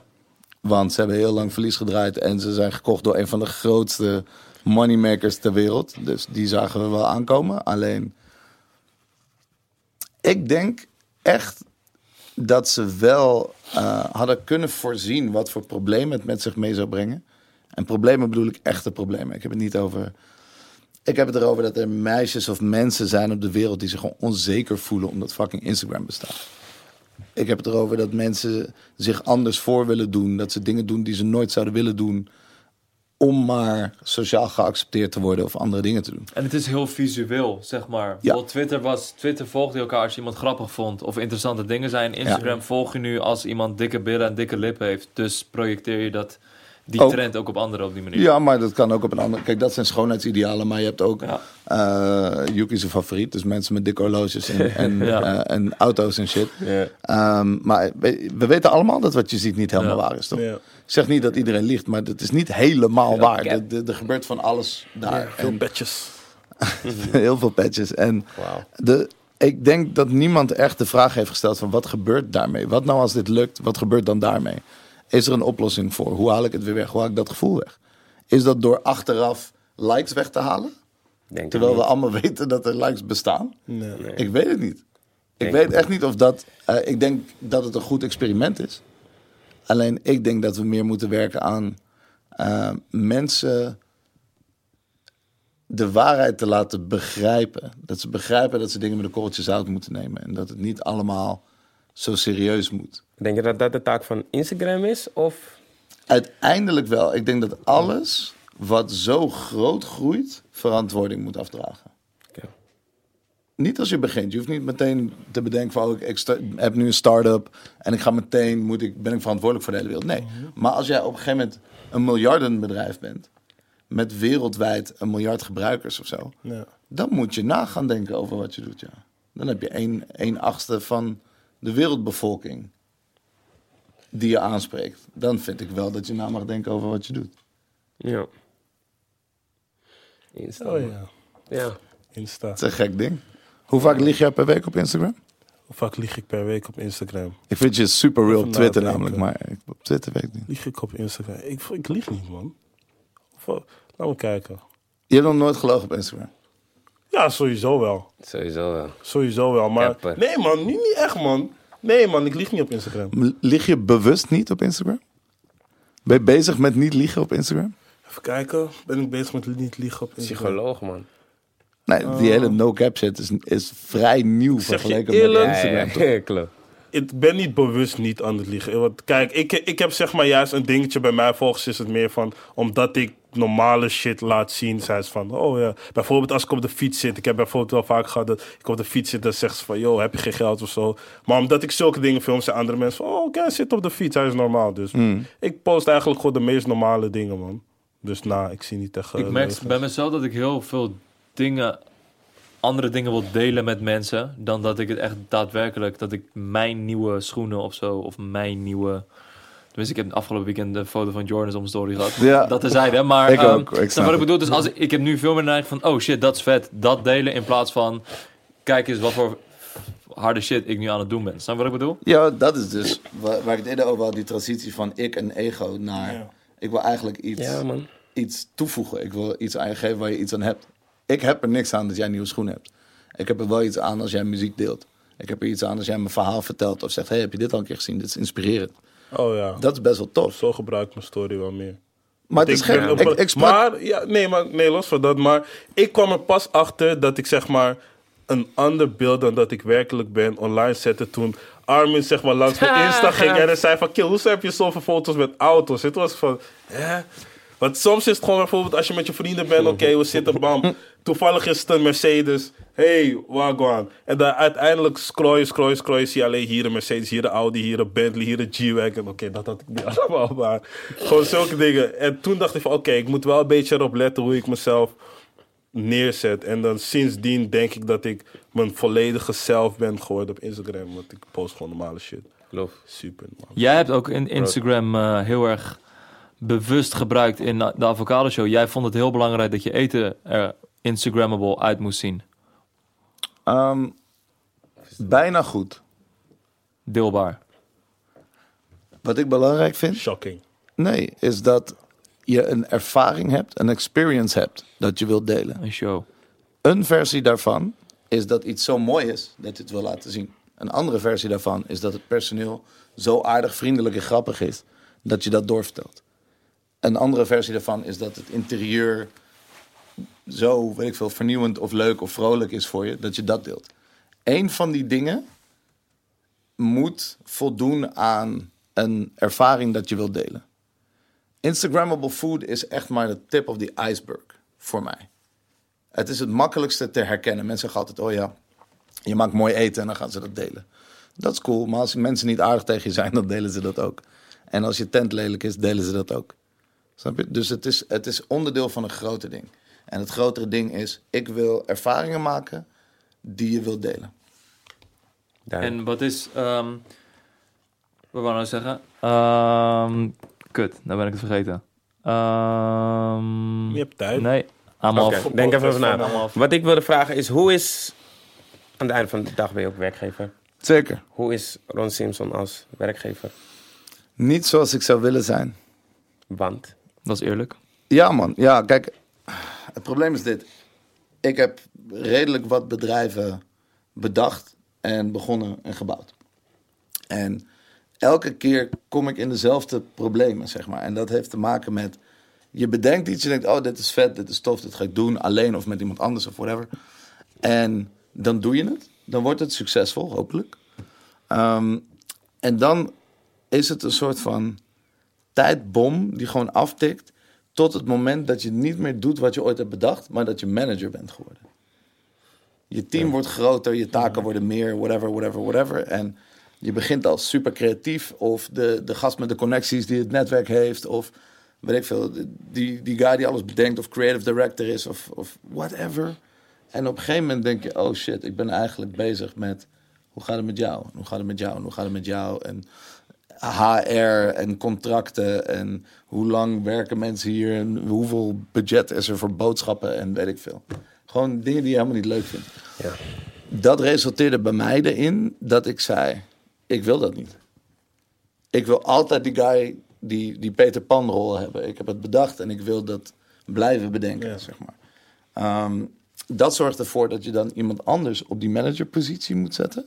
Which is great, want dan gebeurt het tenminste goed. Maar dat betekent ook dat er iemand tussen jou en het personeel heel erg in staat.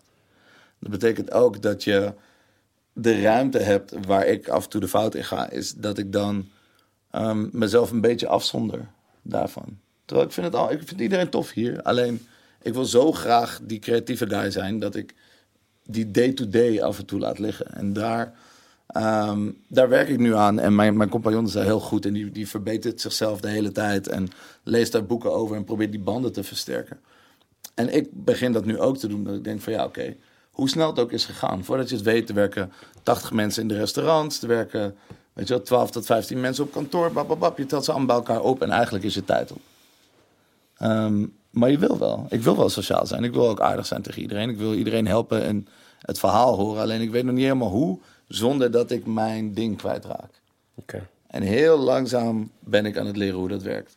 Zonder dat ik mijn identiteit kwijtraak. Dat ik nog steeds die creatieve guy moet zijn. En niet al je day-to-day problemen op moet lossen. Maar wel weet hoe we met elkaar omgaan. Ik ben sowieso niet je leidinggevende of je baas of dat soort bullshit. Ja.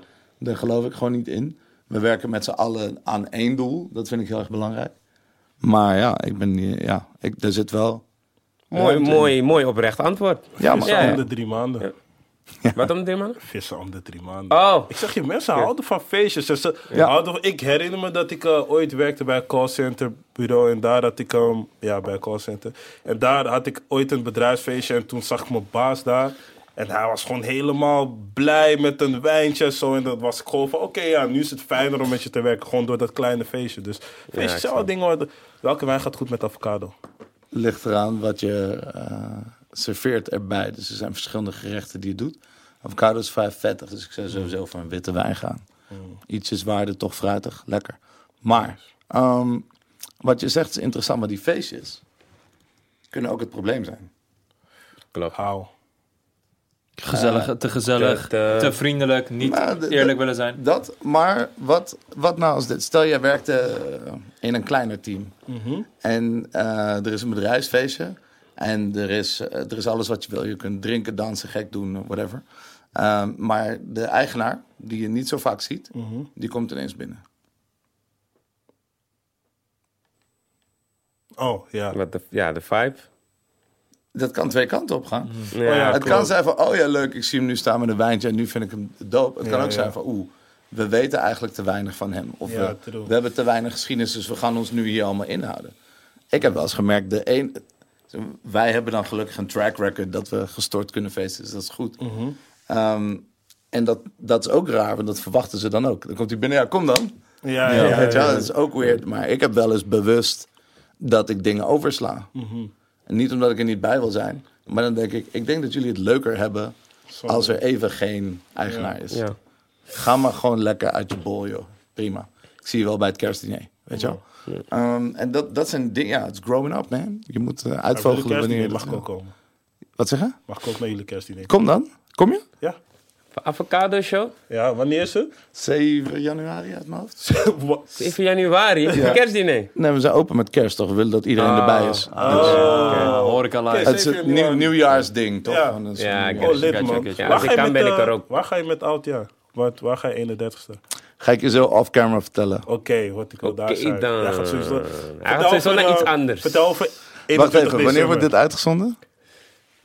Rond kerst. Nee, eh, deze week al. Ja, dan vertel ik het je. Oké, oké. Vertel over 21 december 2012. Hey, vet de fan. Je hebt wel huiswerk gedaan. Mooi. Klopt. Ja. Oké, eh, 21 december 2012. Grappig. Heb ik juist wel vandaag het goede horloge omgedaan. Ehm is de dag dat ik eh, mijn eerste Rolex kocht. Maar is vooral de dag dat de Mayans zeiden dat de wereld zou vergaan. Ja. Ik weet die dag nog heel goed. Ja, man. En eh, ik werkte toen bij Bacardi. En eh, dat was beautiful. We hadden besloten, als het gebeurt... Wat nou als die gasten gelijk hadden? En dan, dan sta je daar met je money en je goede Ja. gedrag. En toen zeiden we, we gaan helemaal blut die dag. Alles gaat op. En ik gaf een huisfeestje samen met Bacardi. Dat heette Fête de Fin. Feest van het einde in het Frans.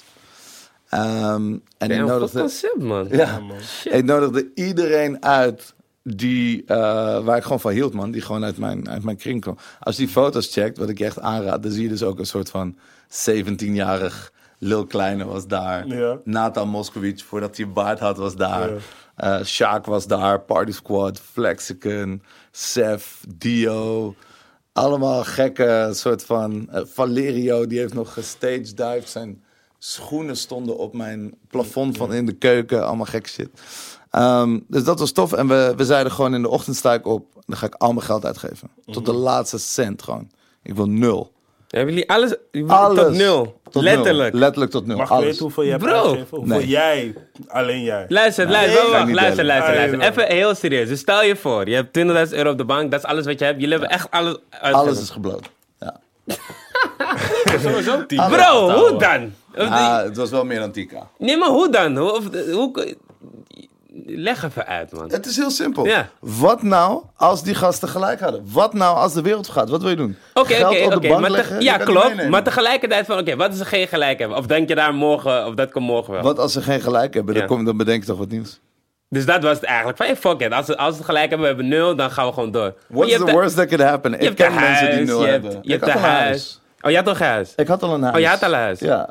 Ik had de huis al gekocht. Ik had een goede baan. Ik had whatever. Dus ja, wat maakt Oké, het? ja, in principe... Oh, oké. Ja, oké, oké. In principe... Ik had, ik had zomaar ja, in mijn hoofd dat je ook gewoon niet werkte en zo. Ja, tuurlijk. Ja, nee. Ja, Nee, oké, oké. Nee, want in de zin Ja. van je dag weer gaat Ja. fok werken. eh, Maar, maar, maar geef ons even die, die, die, die, de loop van de dag. De Ja. loop Oké, van de ik werd wakker. Ehm, toen hebben we. eh, toen ging naar kantoor heel even. Om even wat pasjes op te halen. En alles te checken. Oké, wat staat waar? Wat gaan we allemaal voor domme shit doen? Ehm, en ik bedacht me dat. Als de wereld zou vergaan. Wat is het eerste wat je zou kopen? Wat je zou willen kopen? Drugs. Tijd. Oh, oké, ja. Drugs. Ah. Het is tijd. Tijd. Ja. Het eerste ding dat we besloten om te kopen waren horloges. Als, we, als de wereld zou vergaan, zou ik al mijn geld willen uitgeven aan tijd. Dus ik kocht horloges. Toen, eh, ja, gewoon simpele dingen. Je moeder bellen en vragen wat ze willen hebben. En waar ze altijd over hebben gedroomd. En mijn broer en eh, whatever. Ehm, toen gingen we eerst eten. Zijn we in een, eh, in een hotel, maar waar was dat ook? Amstel of zo. Zijn we gewoon echt een soort brunchachtig ding gaan eten. En toen gingen we gewoon shoppen, shoppen, shoppen. En toen Kleren. het kleren en gewoon allemaal domme shit. Ehm, Waarom zou, je, waar- waarom zou je kleren willen kopen als de wereld vergaat? Omdat je die avond goed uit wil zien. Oké. Ja, zit wat in. Nee, ik had meer in mijn hoofd meerdere oudjes. Of had je ook meerdere Oh, nee, nee, nee. outfits? Gewoon een ultimate. Oh, ja, we hadden twee oudjes, want we gingen... We hadden het, het huisfeest, daarna gingen we uit. Ik Mhm. stond plus 100 op de gastlijst van de Jimmy, dat was classic. dat is een van de grappigste telefoontjes die ik ooit heb moeten plegen. Yo, eh, kan ik op de lijst? Ja. Oké, het is wel plus 100. Zo, En het is gelukt. het is gelukt. Maar wat zeiden ze dan? Wat, wat, wat was hun reactie? Het gaat er niet om dat ik die dag belde. Het gaat om wat ik al die jaren daarvoor voor ze had gedaan. Oké, ja, tuurlijk. Ja, ja, ja. Er zijn mensen die je kunt bellen en gewoon een plus 100 kan poelen. Dan weet je dat je goed hebt geleefd. Oké, oké. En ik belde en alles ging een beetje op die fiets. En iedereen, wat, wat de fuck ben je aan het doen? Toen zei ik, ja, wat nou als de wereld vergaat, jongens? Ik neem iedereen mee. Ik neem gewoon iedereen mee. We gaan, we gaan uit, we gaan dansen. We- ik wil een tafel, ik wil de words. Ja. We gaan gewoon met alles eh, een beetje gooien. En eh, zodoende. En het leuke was dat iedereen het deed. En het dan niet uitmaakt of je 50k hebt of Mm. 500 euro. Iedereen staat op nul aan het einde van de avond. Maar het is gelukt om op nul te krijgen. Ja. Heb- Min 12 stond ik. Min 12. Min 12. Maar je hebt- Er werd nog iets afgeschreven, iets heel subs. Maar je hebt dan echt moeten spenden. Je hebt echt... Heb je je best moeten doen? Of niet eens eigenlijk? Je moet gewoon een paar grote dingen kopen. Dat, dat Ja, oké. En wat heb je nog over op je horloge na van 21 december 2012? De, een van de leukste herinneringen van mijn leven. Ja. Eh, ik denk een, le- een, leg- ja, een soort legendarisch verhaal in deze stad dat nog steeds rondgaat van de mensen die erbij waren. Ehm, en de zekerheid dat ik, ik ga nu best wel goed. Ik mag echt niet klagen. Maar als ik ooit weer op nul sta, we good man. Oké. Doen we het gewoon nog een keer. Dat is wel een mooie, nice. gegeven, man. Als ik zeg maar naar al je verhalen luister, dan hoor ik heel veel geluk. En Ja. ik, ik geloof niet dat geluk is, iets is dat je overkomt, maar dat je aantrekt. Wat denk jij dat jij doet dat geluk aantrekt? Ik denk. eh, Goed eten verkopen. dat nou ja, mensen proberen gelukkig te maken. En jezelf omringen door mensen die dat ook doen. Dat is niet heel onbelangrijk. Ik vind dat mensen die op basis van geluk beslissingen nemen... belangrijker dan financiële beslissingen. Dat, dat ben ik. Ehm, maar ik denk dat je moet jezelf een beetje leren begrijpen als je gelukkig wil worden. En je moet heel eerlijk zijn tegen jezelf. En ehm, ik moet dingen laten liggen die ik misschien anders wel had gedaan. En ik moet dingen doen die ik liever niet doe. Eh, ik moet af en toe een compromis sluiten. Maar ik heb de mensen om mij heen verzameld waar ik zo trots op ben, waar ik zo gelukkig mee ben. Dat elke dag dat ik opsta, dat ik denk, yo, ik mag nu weer met deze persoon hangen en lachen. En ik mag nu weer thuiskomen bij deze fantastische vrouw. En ik mag weer werken met deze mensen. En Oh ja, wifey. ja, en wat ja, voor een. En wat voor een. Ja, bro. Ja? Ja, ja, ja. Nee, maar ze, ze plaatst er ook wel echt. Oh ja, ik volg hem alleen op Oh, Twitter. Op Twitter oh plaatst ja. Nee, ja, nee. Oh ja, sorry man. Het is oké. Oké. De match, Oh, nice man. Ja, dus dat, dat is gewoon anders. guy, man. weet je? Dus, eh, Nee, je leek me al een goede guy, maar ik zeg me een goede guy man. Ja man. Ja, maar kijk, je- weet je, ik, ik omring mezelf door, door mensen ehm, waar ik van hou en waar ik van kan leren. En ik weet gewoon heel goed waar ik gelukkig van word en hoe ik het voor elkaar ga krijgen om die dingen te doen. 2020 zit bij mij vol tot bijna november inmiddels. En dat is voor het eerst dat ik zo ver vooruit kijk. Ja. Maar dit is voor de eerste keer dat mijn visie zo duidelijk is van... oké, hier word ik gelukkig van, hier word ik succesvol van. En deze dingen stoppen we nu bij elkaar, gaan we gewoon doen. Lid. Nee, het is echt kees, want deze man zegt inderdaad ook altijd van tijd maken. Want ik, ik weet nog heel lang terug, zouden we afspreken of zo. En ik zeg, eh, heb je niet druk of zo? Hij zegt, bro, tijd maken, roep gewoon iets. En ik riep, weet ik veel, ik riep iets, zei, oké, ja, komt goed. Gewoon, en ik dacht van, je weet toch, je- die man doet veel. Hij is Ja, hier, ja. daar, links, rechts. Maar hij is gewoon in tijd maken, man, bro. Kom, goed, dat was ook wat dat ik dacht van, ja, maar ja, er zit wel wat in, man. Mag ik een foto van jou zien? Wat is, eh die heeft, je, heeft je Ja, gut man. feeling jou ooit in de steek gelaten? Nee, Nooit. nooit. Hou je altijd aan vast? Ja, kijk, het probleem van altijd gelijk hebben is dat. Dus waarschijnlijk ga ik ooit wel een keer op mijn bek daardoor. Wanneer gaan we naar Cassie dan? Hey! Of Shit, wie eh, zou je mannen- zetten? Real of Barça? Bro, ik wed op mezelf. Al mijn hele leven. Je kan scrollen. Raar. Wauw.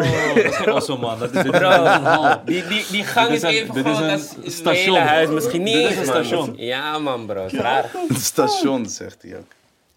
Ja, het is gewoon een station. Is raar, hè? Bro, hoeveel vierkante meter is dit? Genoeg. Wauw. Oké. Lijp, man.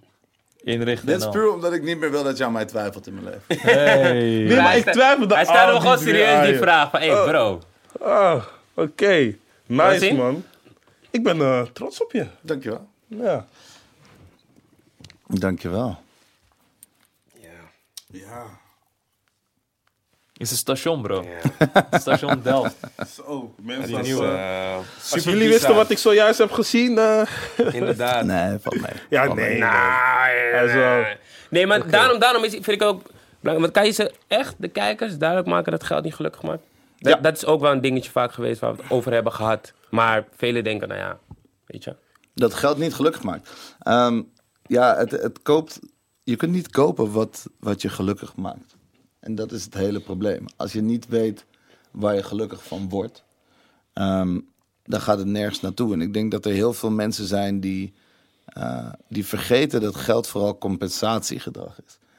Fucking leuk compensatiegedrag, maar wel compensatiegedrag. Weet je, als je verliefd bent en iemand beantwoordt dat niet, dat kun je niet wegkopen. Als je iemand kwijt bent geraakt, op welke manier dan ook, dat kun je niet terugkopen. Je kunt niet meer tijd kopen. Ehm, en je kunt jezelf niet uit, eh, weet ik veel, hoeveel situaties kopen. Dus het is belangrijker dat je ehm, beseft dat je het met, met geld kun heel leuk hebben. Alleen geluk is iets wat je in stand moet houden. Dat is niet iets wat elke dag gegarandeerd is. Al- Al heb je het, moet je nog steeds ervoor werken. En ik denk dat als jij weet, als je genoeg tijd aan jezelf en je omgeving hebt besteed om te weten waar je gelukkig van wordt, dat dat het best besteden geld is dat er is. Want dat betekent dat je weet hoe je geluk moet maken. Heel veel mensen denken dat ze het gaan vinden. Dat werkt niet. Hoe lang heb jij moeten zoeken naar eh, wat jou gelukkig maakt? Of wel- was dat vanaf het begin Mm. vrij helder voor jou? Had je een duidelijk, duidelijk doel, visie? Nee, ja, ik moest eigenlijk met wat mensen praten en ik moest eh, wat dingen herkennen of zo. Wij, zijn, wij worden de hele tijd misleid, man, een beetje op deze wereld. En ehm, je hebt eigenlijk een kompas. Je hart is best wel simpel daarin. Die, ze- die geeft gewoon heel duidelijk aan wat je wel of niet leuk vindt. En wij kiezen er massaal voor om daar niet naar te luisteren. Of het normaal te vinden of zo, weet ik veel. En pas toen iemand tegen me zei van... Hey, wanneer is de laatste keer dat je je zo voelde? Ehm, kan je dat zelf regelen? Kan je dat vanavond weer voelen als je dat zou willen? Ik, oh ja, nee, want dan moeten al die omstandigheden moeten goed zijn. Oké. Dan moet je jezelf zo vaak mogelijk in zo'n situatie zien te krijgen. Van wie word je gelukkig? Van wat word je gelukkig? Waarom word je gelukkig? Gewoon hele basisvragen, maar heel weinig mensen konden daar echt goed antwoord op geven. Ik word echt, ik ben erachter gekomen, ik word gelukkiger van andere mensen dan van mezelf. Ja, ik ook. Ja. Ik ben die guy. Ik word gelukkig als ik weet, ik kan jou vooruit helpen. En het is voor mij een kleine moeite, maar ik zie dat en ik fix het. En ik zie hoe blij jij bent, dan word ik ook weer blij. Ik heb veel meer moeite met mezelf gewoon maar... Weet je, je, je kan een mooi huis kopen of eh, een auto rijden. Of it doesn't really matter wat dat is. Dat is van korte duur en het raakt me lang niet zoveel... als dat ik zou horen dat iemand heel hard heeft gewerkt... en nu ineens op nummer 1 staat. Of, weet ik veel, eh, een ziekte heeft verslagen of weet ik veel wat. ja. Daar word ik gewoon zoveel gelukkiger van. En dat moest ik leren. Ik zocht op een hele egoïstische manier naar geluk. Wat kan ik doen om mij gelukkig te maken? Schijnbaar moet ik dus iets voor anderen doen om geluk te voelen. En dat is oké. En dat is mijn manier. Maar ik denk dat iedereen zijn eigen manier heeft alleen.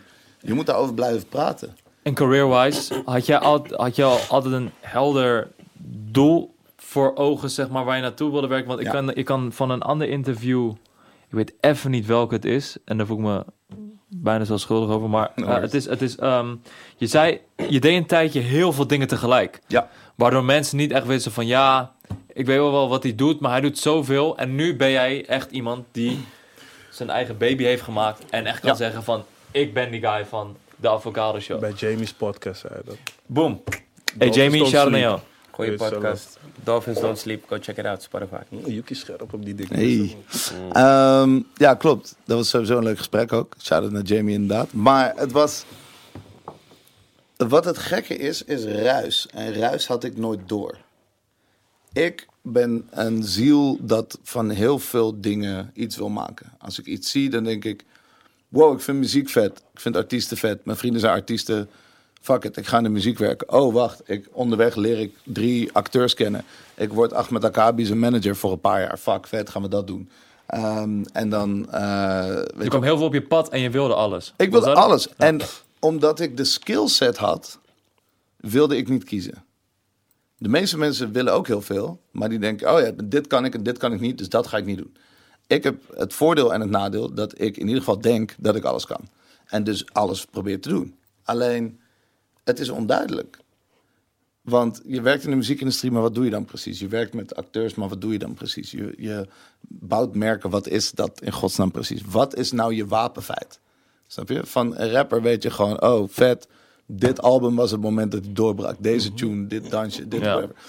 Dat is duidelijkheid. Maar als dat niet aanwezig is, dan is het ruis. Dan, ja, ik ken hem ergens van, maar wat is het eigenlijk precies? Why is this guy famous? Bij wijze van spreken. En ik had dat heel erg, want ik was alles aan het doen. Ehm, en dat stapelt zich op op een gegeven moment na een paar jaar. En als je dan in een club komt, waar iedereen is...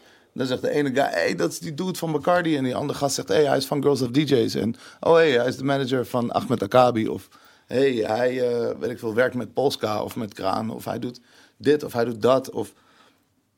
Iedereen had een andere, ander dingetje. En als je terug kon in de tijd, had je dan het liefst één ding gekozen en daar volledig Je wil voor die hit.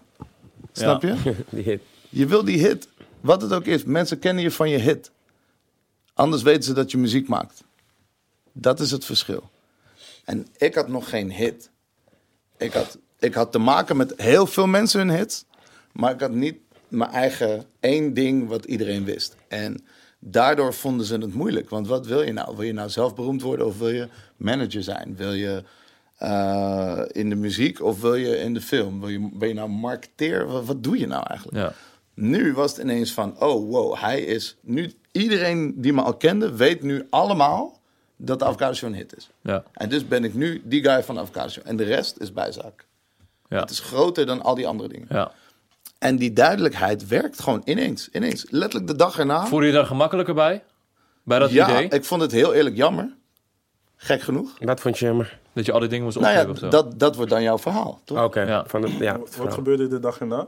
De dag erna was, nou ja, werd ik wakker, was ik getagd in 150 berichten over avocado's. En dat gebeurde elke dag daarna. En daardoor wist ik van, oké, mensen weten nu van, hé, hey, hij is nu die avocado guy. Maar, en dat is aan de ene kant chill, omdat je die rust vindt. En aan de andere kant denk je, ja, maar ik kan zoveel meer, joh. Ja. Ik kan al die dingen, maar ja. Ja. Hoe kijk Weet jij maar. Stefano? Niks, ik herken het wel toch? Ik herken het wel toch? Van, dat je ook zeg maar... Kijk, want ja, dat je die hit nodig hebt toch? En van dat gaan ze gewoon van, oké, dat is hij. En bij mij is het nu van, ja, is het ook een beetje van, oké, is hij nou dit of is hij nou dat? Dus daar ben ik ook wel een beetje naar aan het zoeken van, Nee, oké, maar bij wat... jou is het, jij had je hit, maar je hebt hem laten liggen. Of Oké. nou, laten liggen. Wat weet je, jij was gewoon die guy voor wat weet jij. Ja, Maar dat is iets voor eeuwig blijft. Ja, maar dat, dat, is, dat is ook niet iets wat ik voor eeuwig wilde doen. Dus het- dat is, is ook weer anders. Nou, Dus, misschien wil hij dit niet voor eeuwig doen. wat dan? Avocado show? Ja. Oh ja, kan. Ja, maar wat weet je... Ja. Mm, Nee, maar je ontstijgt het.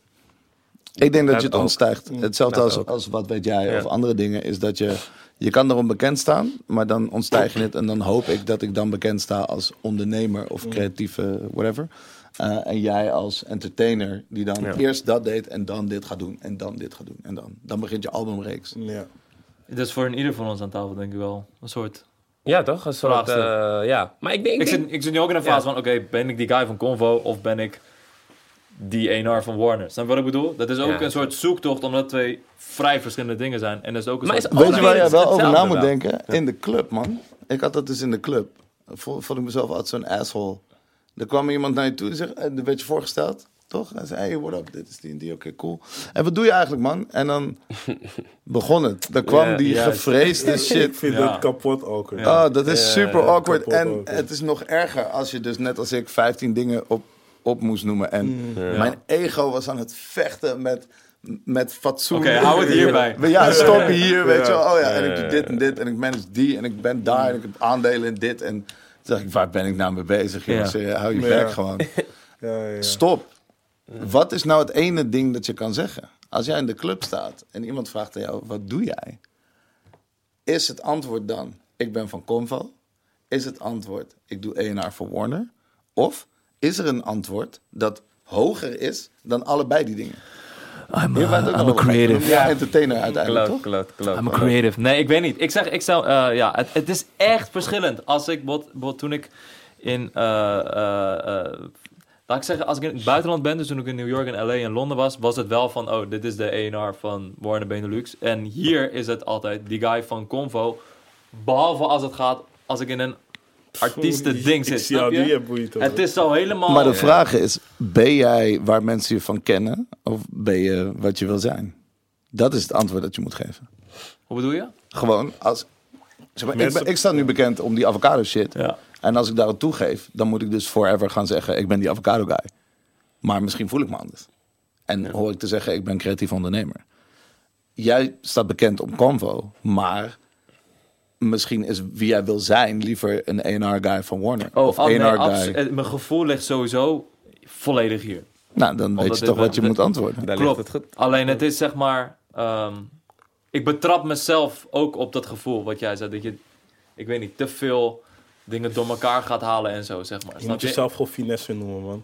Stel eens zoveel vragen, maar ik zweer het. Jij zegt finesse? Ja? Want ik... Maar wat- jij bent wel echt een finesse. Heb je daar ooit een klus uit gehad? Ja. Door jezelf, ja. door jezelf finesser te noemen? Nee. Nee. Nee, maar wel Hollis Is het ook finesser of is het finesse air, net als yes air? Gewoon zeg maar. Hey, wow. Dat is wel een rapnaam gewoon. Wow. Finesse air. Deze joke gaat bij mij andere joke. Dat is goed, Ja. laten we ze allebei begraven. Oh, ja, maar ja, jouw nou dan nog slechter, man. Hey, Deze was, uh, wow. jouw nou was echt zijn slecht, matties, man. bro. Er is gesproken. Ja, maar bro, nee, man. Oké, ja. Maar eh, oké, nee, ja, ja. Maar in ieder geval, ja, ik, ik denk, in, in- het is dat pad gewoon, toch? Ja. Het, is dat, het is dat pad. Want zo- zoals wij het er ook over hadden, van oké, stel je voor, je maakt clubmuziek en je wil echt clubmuziek maken, je wil dat doen. Nee, ik moet eigenlijk andersom. Je wil echt hiphopper zijn, je maakt hiphop tunes, tunes. Ja. Nu maak je een clubtune en die ontploft. En die bepaalt soort van, van hij is de guy van de club. stikken, ja. Ja, snap je? En die blijft gewoon stikken. Dan is het ook van, oké, wat, wat ga je nu doen? Ga je nog steeds in gevecht met, ik wil die hip-hop guy zijn? Of ga je nu gewoon die, die clubtunes maken? Ja. Dus Ik had is het het... heel erg met props. Oh ja, ja, ja, ja. Goed Toch? Die, voorbeeld. die Ja, super sikke voorbeeld. hip-hop shit maakte en ineens doorbreekt met een soort singer-songwriter track Ja. in een house remix. Ja, ja. Toch? Ja, man. Crazy, Dat is, ik ja. snap wel dat dat. En wat doe je dan? Ja, man, ja. In zijn geval ja. geld tellen. Ja. Maar ik, vind dat, ik vond dat een van de meest interessante cases uit, uit de scene van de afgelopen jaren. Dat ik dacht van oké, wat ga je nu doen? Is- Wat ja. doet hij nu eigenlijk? Hij heeft een Hij studio toch? label. Left, Left Left? Left Lane Records. Ja Recordings. man, Ja, man. bro is bezig. Maar eh, Lid. Maar inderdaad, het is sick. Want hij was gewoon fully rap. Volgens mij had- hoorde ik zelfs hij wilde niet eens zingen. Of hij wilde niet eens graag zingen. En dan komt dat. En ja, de, de meerderheid kent je nu gewoon van zingen. Dus als hij nu echt gaat rappen, is het misschien ook zeg maar, voor een bepaald publiek ook raar van. oké, Ja, true. Zo ga je. Maar ja, het is, het is, het is, het is een... Het is een hebben jullie ooit willen rappen? Jij mag niet antwoorden. Eh, ja. En- Maar volgens mij elke guy, toch? Nee, man. Ik Nee? echt niet. Nee, man. Bro, je hebt nooit de pokoe opgenomen? Echt voor de grap, grap. Ja. Maar ik heb Ja. nooit... Ik zweer, ik Ja, heb nooit... joh. Ik heb nooit... Nee, ik had het echt met profvoetballen zijn, man. Oké. Ja. Profvoetballen zijn was mijn ultieme, Nee, ultieme ik- droom, droom, droom. Ik zat op voetbal en ik dacht, dit is echt... Ik zat op voetbal en ik dacht van, ik wil Maar ik heb ook mee zeg maar verdienen. nooit echt rapper willen zijn. Het enige wat ik wilde zijn was vrij. Vrij? Ja, gewoon vrij. Om te doen wat ik wil. Oh, oké. Gewoon... Ja. Heb je- ik, wat? Want ik heb zeg maar niet per se een ding dat ik leuk vind. Ik heb gewoon dingen die ik prima vind om te doen. Maar niet per se iets waarbij ik denk van... Oh ja, dit zou ik echt willen. Dus dat rappers zijn... Ik heb wel tracks opgenomen. Ik heb Zoek je vier daarnaar? waarvan één hit. Ja. Echt, echt, zoek je er echt naar? Ja. Oké. Gewoon je dat- oprecht. Echt sinds twee maanden wel pas. Oké. Sinds twee maanden besef ik van oké, ik word nu 23. Ik begin een beetje grijs te worden. Dus ik moet wel een beetje, moet wel een beetje weten wat ik wil doen. En ik weet niet, het ligt volgens mij wel voor me, maar ik zie het nog niet. Maar ik besef wel dat het dichtbij is. Interessant. Ik ben er bijna. Hij is 23 is jong. Ja, maar weet je wat het is wanneer je 23 bent en je bent alleen maar met oudere guys, dan ga je een beetje hun tempo nastreven. Dus Je wordt Dat heb ik 23, heel erg gehad. Ja, dat heb ik heel erg word gehad. 23. Dat heb ik heel erg gehad. 23. Dus eh, omdat ik met oudere guys ben, bijvoorbeeld deze man is bijna 30, kans bijna Wat 40. zeg je bijna 30? De boy is Ja, 27. Dank Oké, je wel. ja. Oké, Maar dan omdat, ik steeds, 30. als dat- omdat ik met zulke guys ben en ik zie dat zij zeg maar hun pad echt hebben uitgestippeld en ze weten van, ah, dit hoort het, dan wordt mijn tempo ook verhoogd. Wat aan de ene kant fout, niet fout, maar aan de ene kant nadelig is, maar aan de andere kant wel voordelig. Dus daardoor ben ik nu wel echt op zoek. En ik denk dat ik hem volgend jaar al gevonden heb. En ik denk dat ik best vroeg kan beginnen met doen wat ik echt wil. Ik denk dat het jou vindt. UK heeft van niks To be gesproken. Met één Nee, zin. heel simpel. Ik- ja, ja, Ik, ja. bedoel, ik ken heel veel mensen die heel hard hebben lopen zoeken. Ja. En de zoektocht is fantastisch. Maar je weet niet of het een jaar of vijf jaar of whatever duurt. Maar het enige wat ik weet is dat het ineens voel je zoiets van... hé, ik ben op de juiste plek of ik ben echt iets aan het doen waar ik oprecht voor open en echt gelukkig van word. En het vindt jou. Met Gods wil. Hebben jullie ook een soort inshallah? Hebben wij... Wil je wij... Joden. Oh, Joden. Ja. Ja, bro. Ehm, ja, Hebben jullie ook een zinnetje dat, gewoon dat je uitspreekt voor geluk? ehm, Voor woordje? niet dat ik weet op die manier. tov. Mazal tov is, maar dat betekent goed geluk. Dus dat is eigenlijk, dat wens je iemand toe. Oh ja. Niet jezelf. Je? Ja, ja, ja. Inshallah is meer van, dat, dat roep je op jezelf opeens Ja. af. vind ik. Inshallah. Weet niet. Het is sowieso, het ligt allemaal veel dichter bij elkaar daar dan je denkt. Ja, nee, dat weet ik. Maar ik wou gewoon eventjes gewoon dat woord of die zin weten. Sorry bro. Ron, oprecht bedankt man. Dit was een, ik vond het leuk. Dit was Ja. een... Was niet- Spiritual. Maar heel dynamisch, zonder structuur. Gewoon, gewoon praten over ondernemerschap tot aan geluk vinden, tot aan money, tot Money aan blowen, money, tot aan Hey, ossos. die is legendary story. Ja. Verkopen jullie wijn? Ja, Oké. Eigen wijn. nee. Oh, ik dacht al. Weet je wat ze wel verkopen, wat, echt, wat ik een interessante movement eh, is die eh avocado frietjes die nu in de supermarkt liggen. Oh ja, Oh, dat ja, bij dat eh, is dat, echt nog een ding, ja. Vertel daar eens nog over. Oké. ehm, je moet je voorstellen, als je groter wil groeien. Wat nou als je... ehm, kijk, als je naar muziek kijkt, is het eigenlijk best wel simpel. Je maakt muziek en je brengt dat uit. En iedereen van de hele wereld, die kan het luisteren. Kopen, luisteren, streamen, doen wat ze willen. Als je een restaurant hebt, dan kan iedereen die foto liken. Maar niet iedereen kan het eten. Je moet fysiek naar Amsterdam komen of naar Brussel of straks Madrid. Ehm, en wij zochten dus een manier van, oké, is er een manier om een klein beetje van die magie ook op andere plekken te verkopen?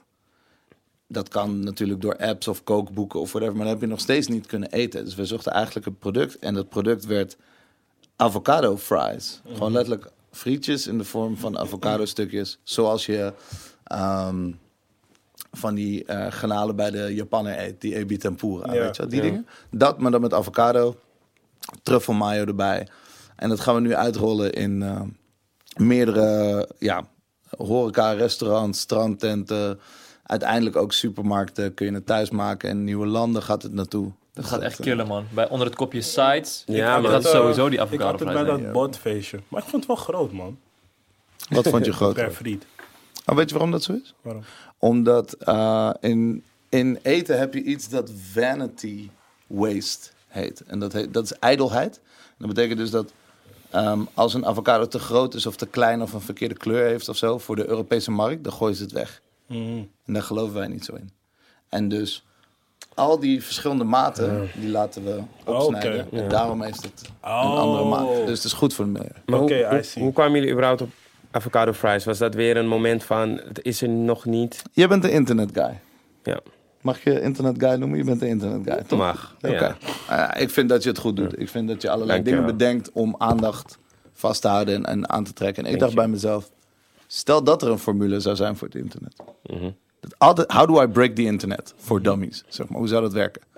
Ik dacht gewoon bij mezelf, oké, stel je pakt de hele doelgroep van avocado. Plus de hele doelgroep van frietjes.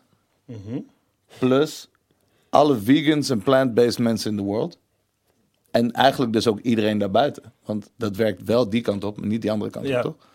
Plus truffel. That's it. Dat is het. Dat Ja. moet toch gewoon werken. Het is super lekker. Je hebt, je hebt toch, je hebt toch die maken? grafiekjes van drie cirkels, zeg maar. En Ja, je hebt zeg maar echt dat middelste puntje heb je dan, zeg maar. Ja. En toen dacht ik, ja, nou ja, ik, ik zie niet waar dit verkeerd gaat. Ik denk Snap dat je.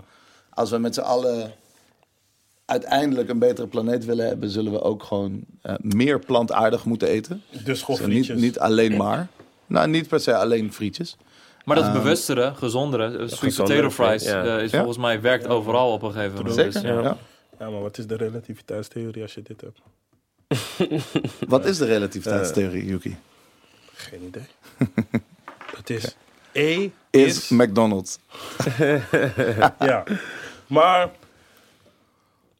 Als, als ik vanavond de date heb, welke avocado show is het best om mee te gaan? Als je vanavond een date hebt, zou ik naar Keizersgracht gaan. Dat is de enige die diner verkoopt. Tot hoe laat zijn jullie open dan? Oké, Tot 9 is de keuken open en tot 10 kun je daar gewoon lekker chillen. dat halen we niet. Nou ja, dan weet ik het voor andere keer. Je bent welkom. Thanks. Thanks, Ron. Thanks, boys. Thanks. Ja, Dick, goed gesprek. man. Wees dankbaar. Ja. Nee, dit was eh, een goede convo, man. Ja man, Goeie dankjewel Ron voor langskomen. Dankjewel Freestyle Fano uit voor het hoofd. meer meepraten. Dankjewel. Armin voor ook meepraten. Yuki was er ook bij. Jij kan ook meepraten via Twitter. Hashtag Comfort Talkshow. Like, abonneer, deel. Wij staan je moeder. je zus, je vader, je neefje, je nichtje. Wij staan je leraar. Ik ga lang door, maar dit was Convo, we out. En in 2020 Smart Bites met Convo.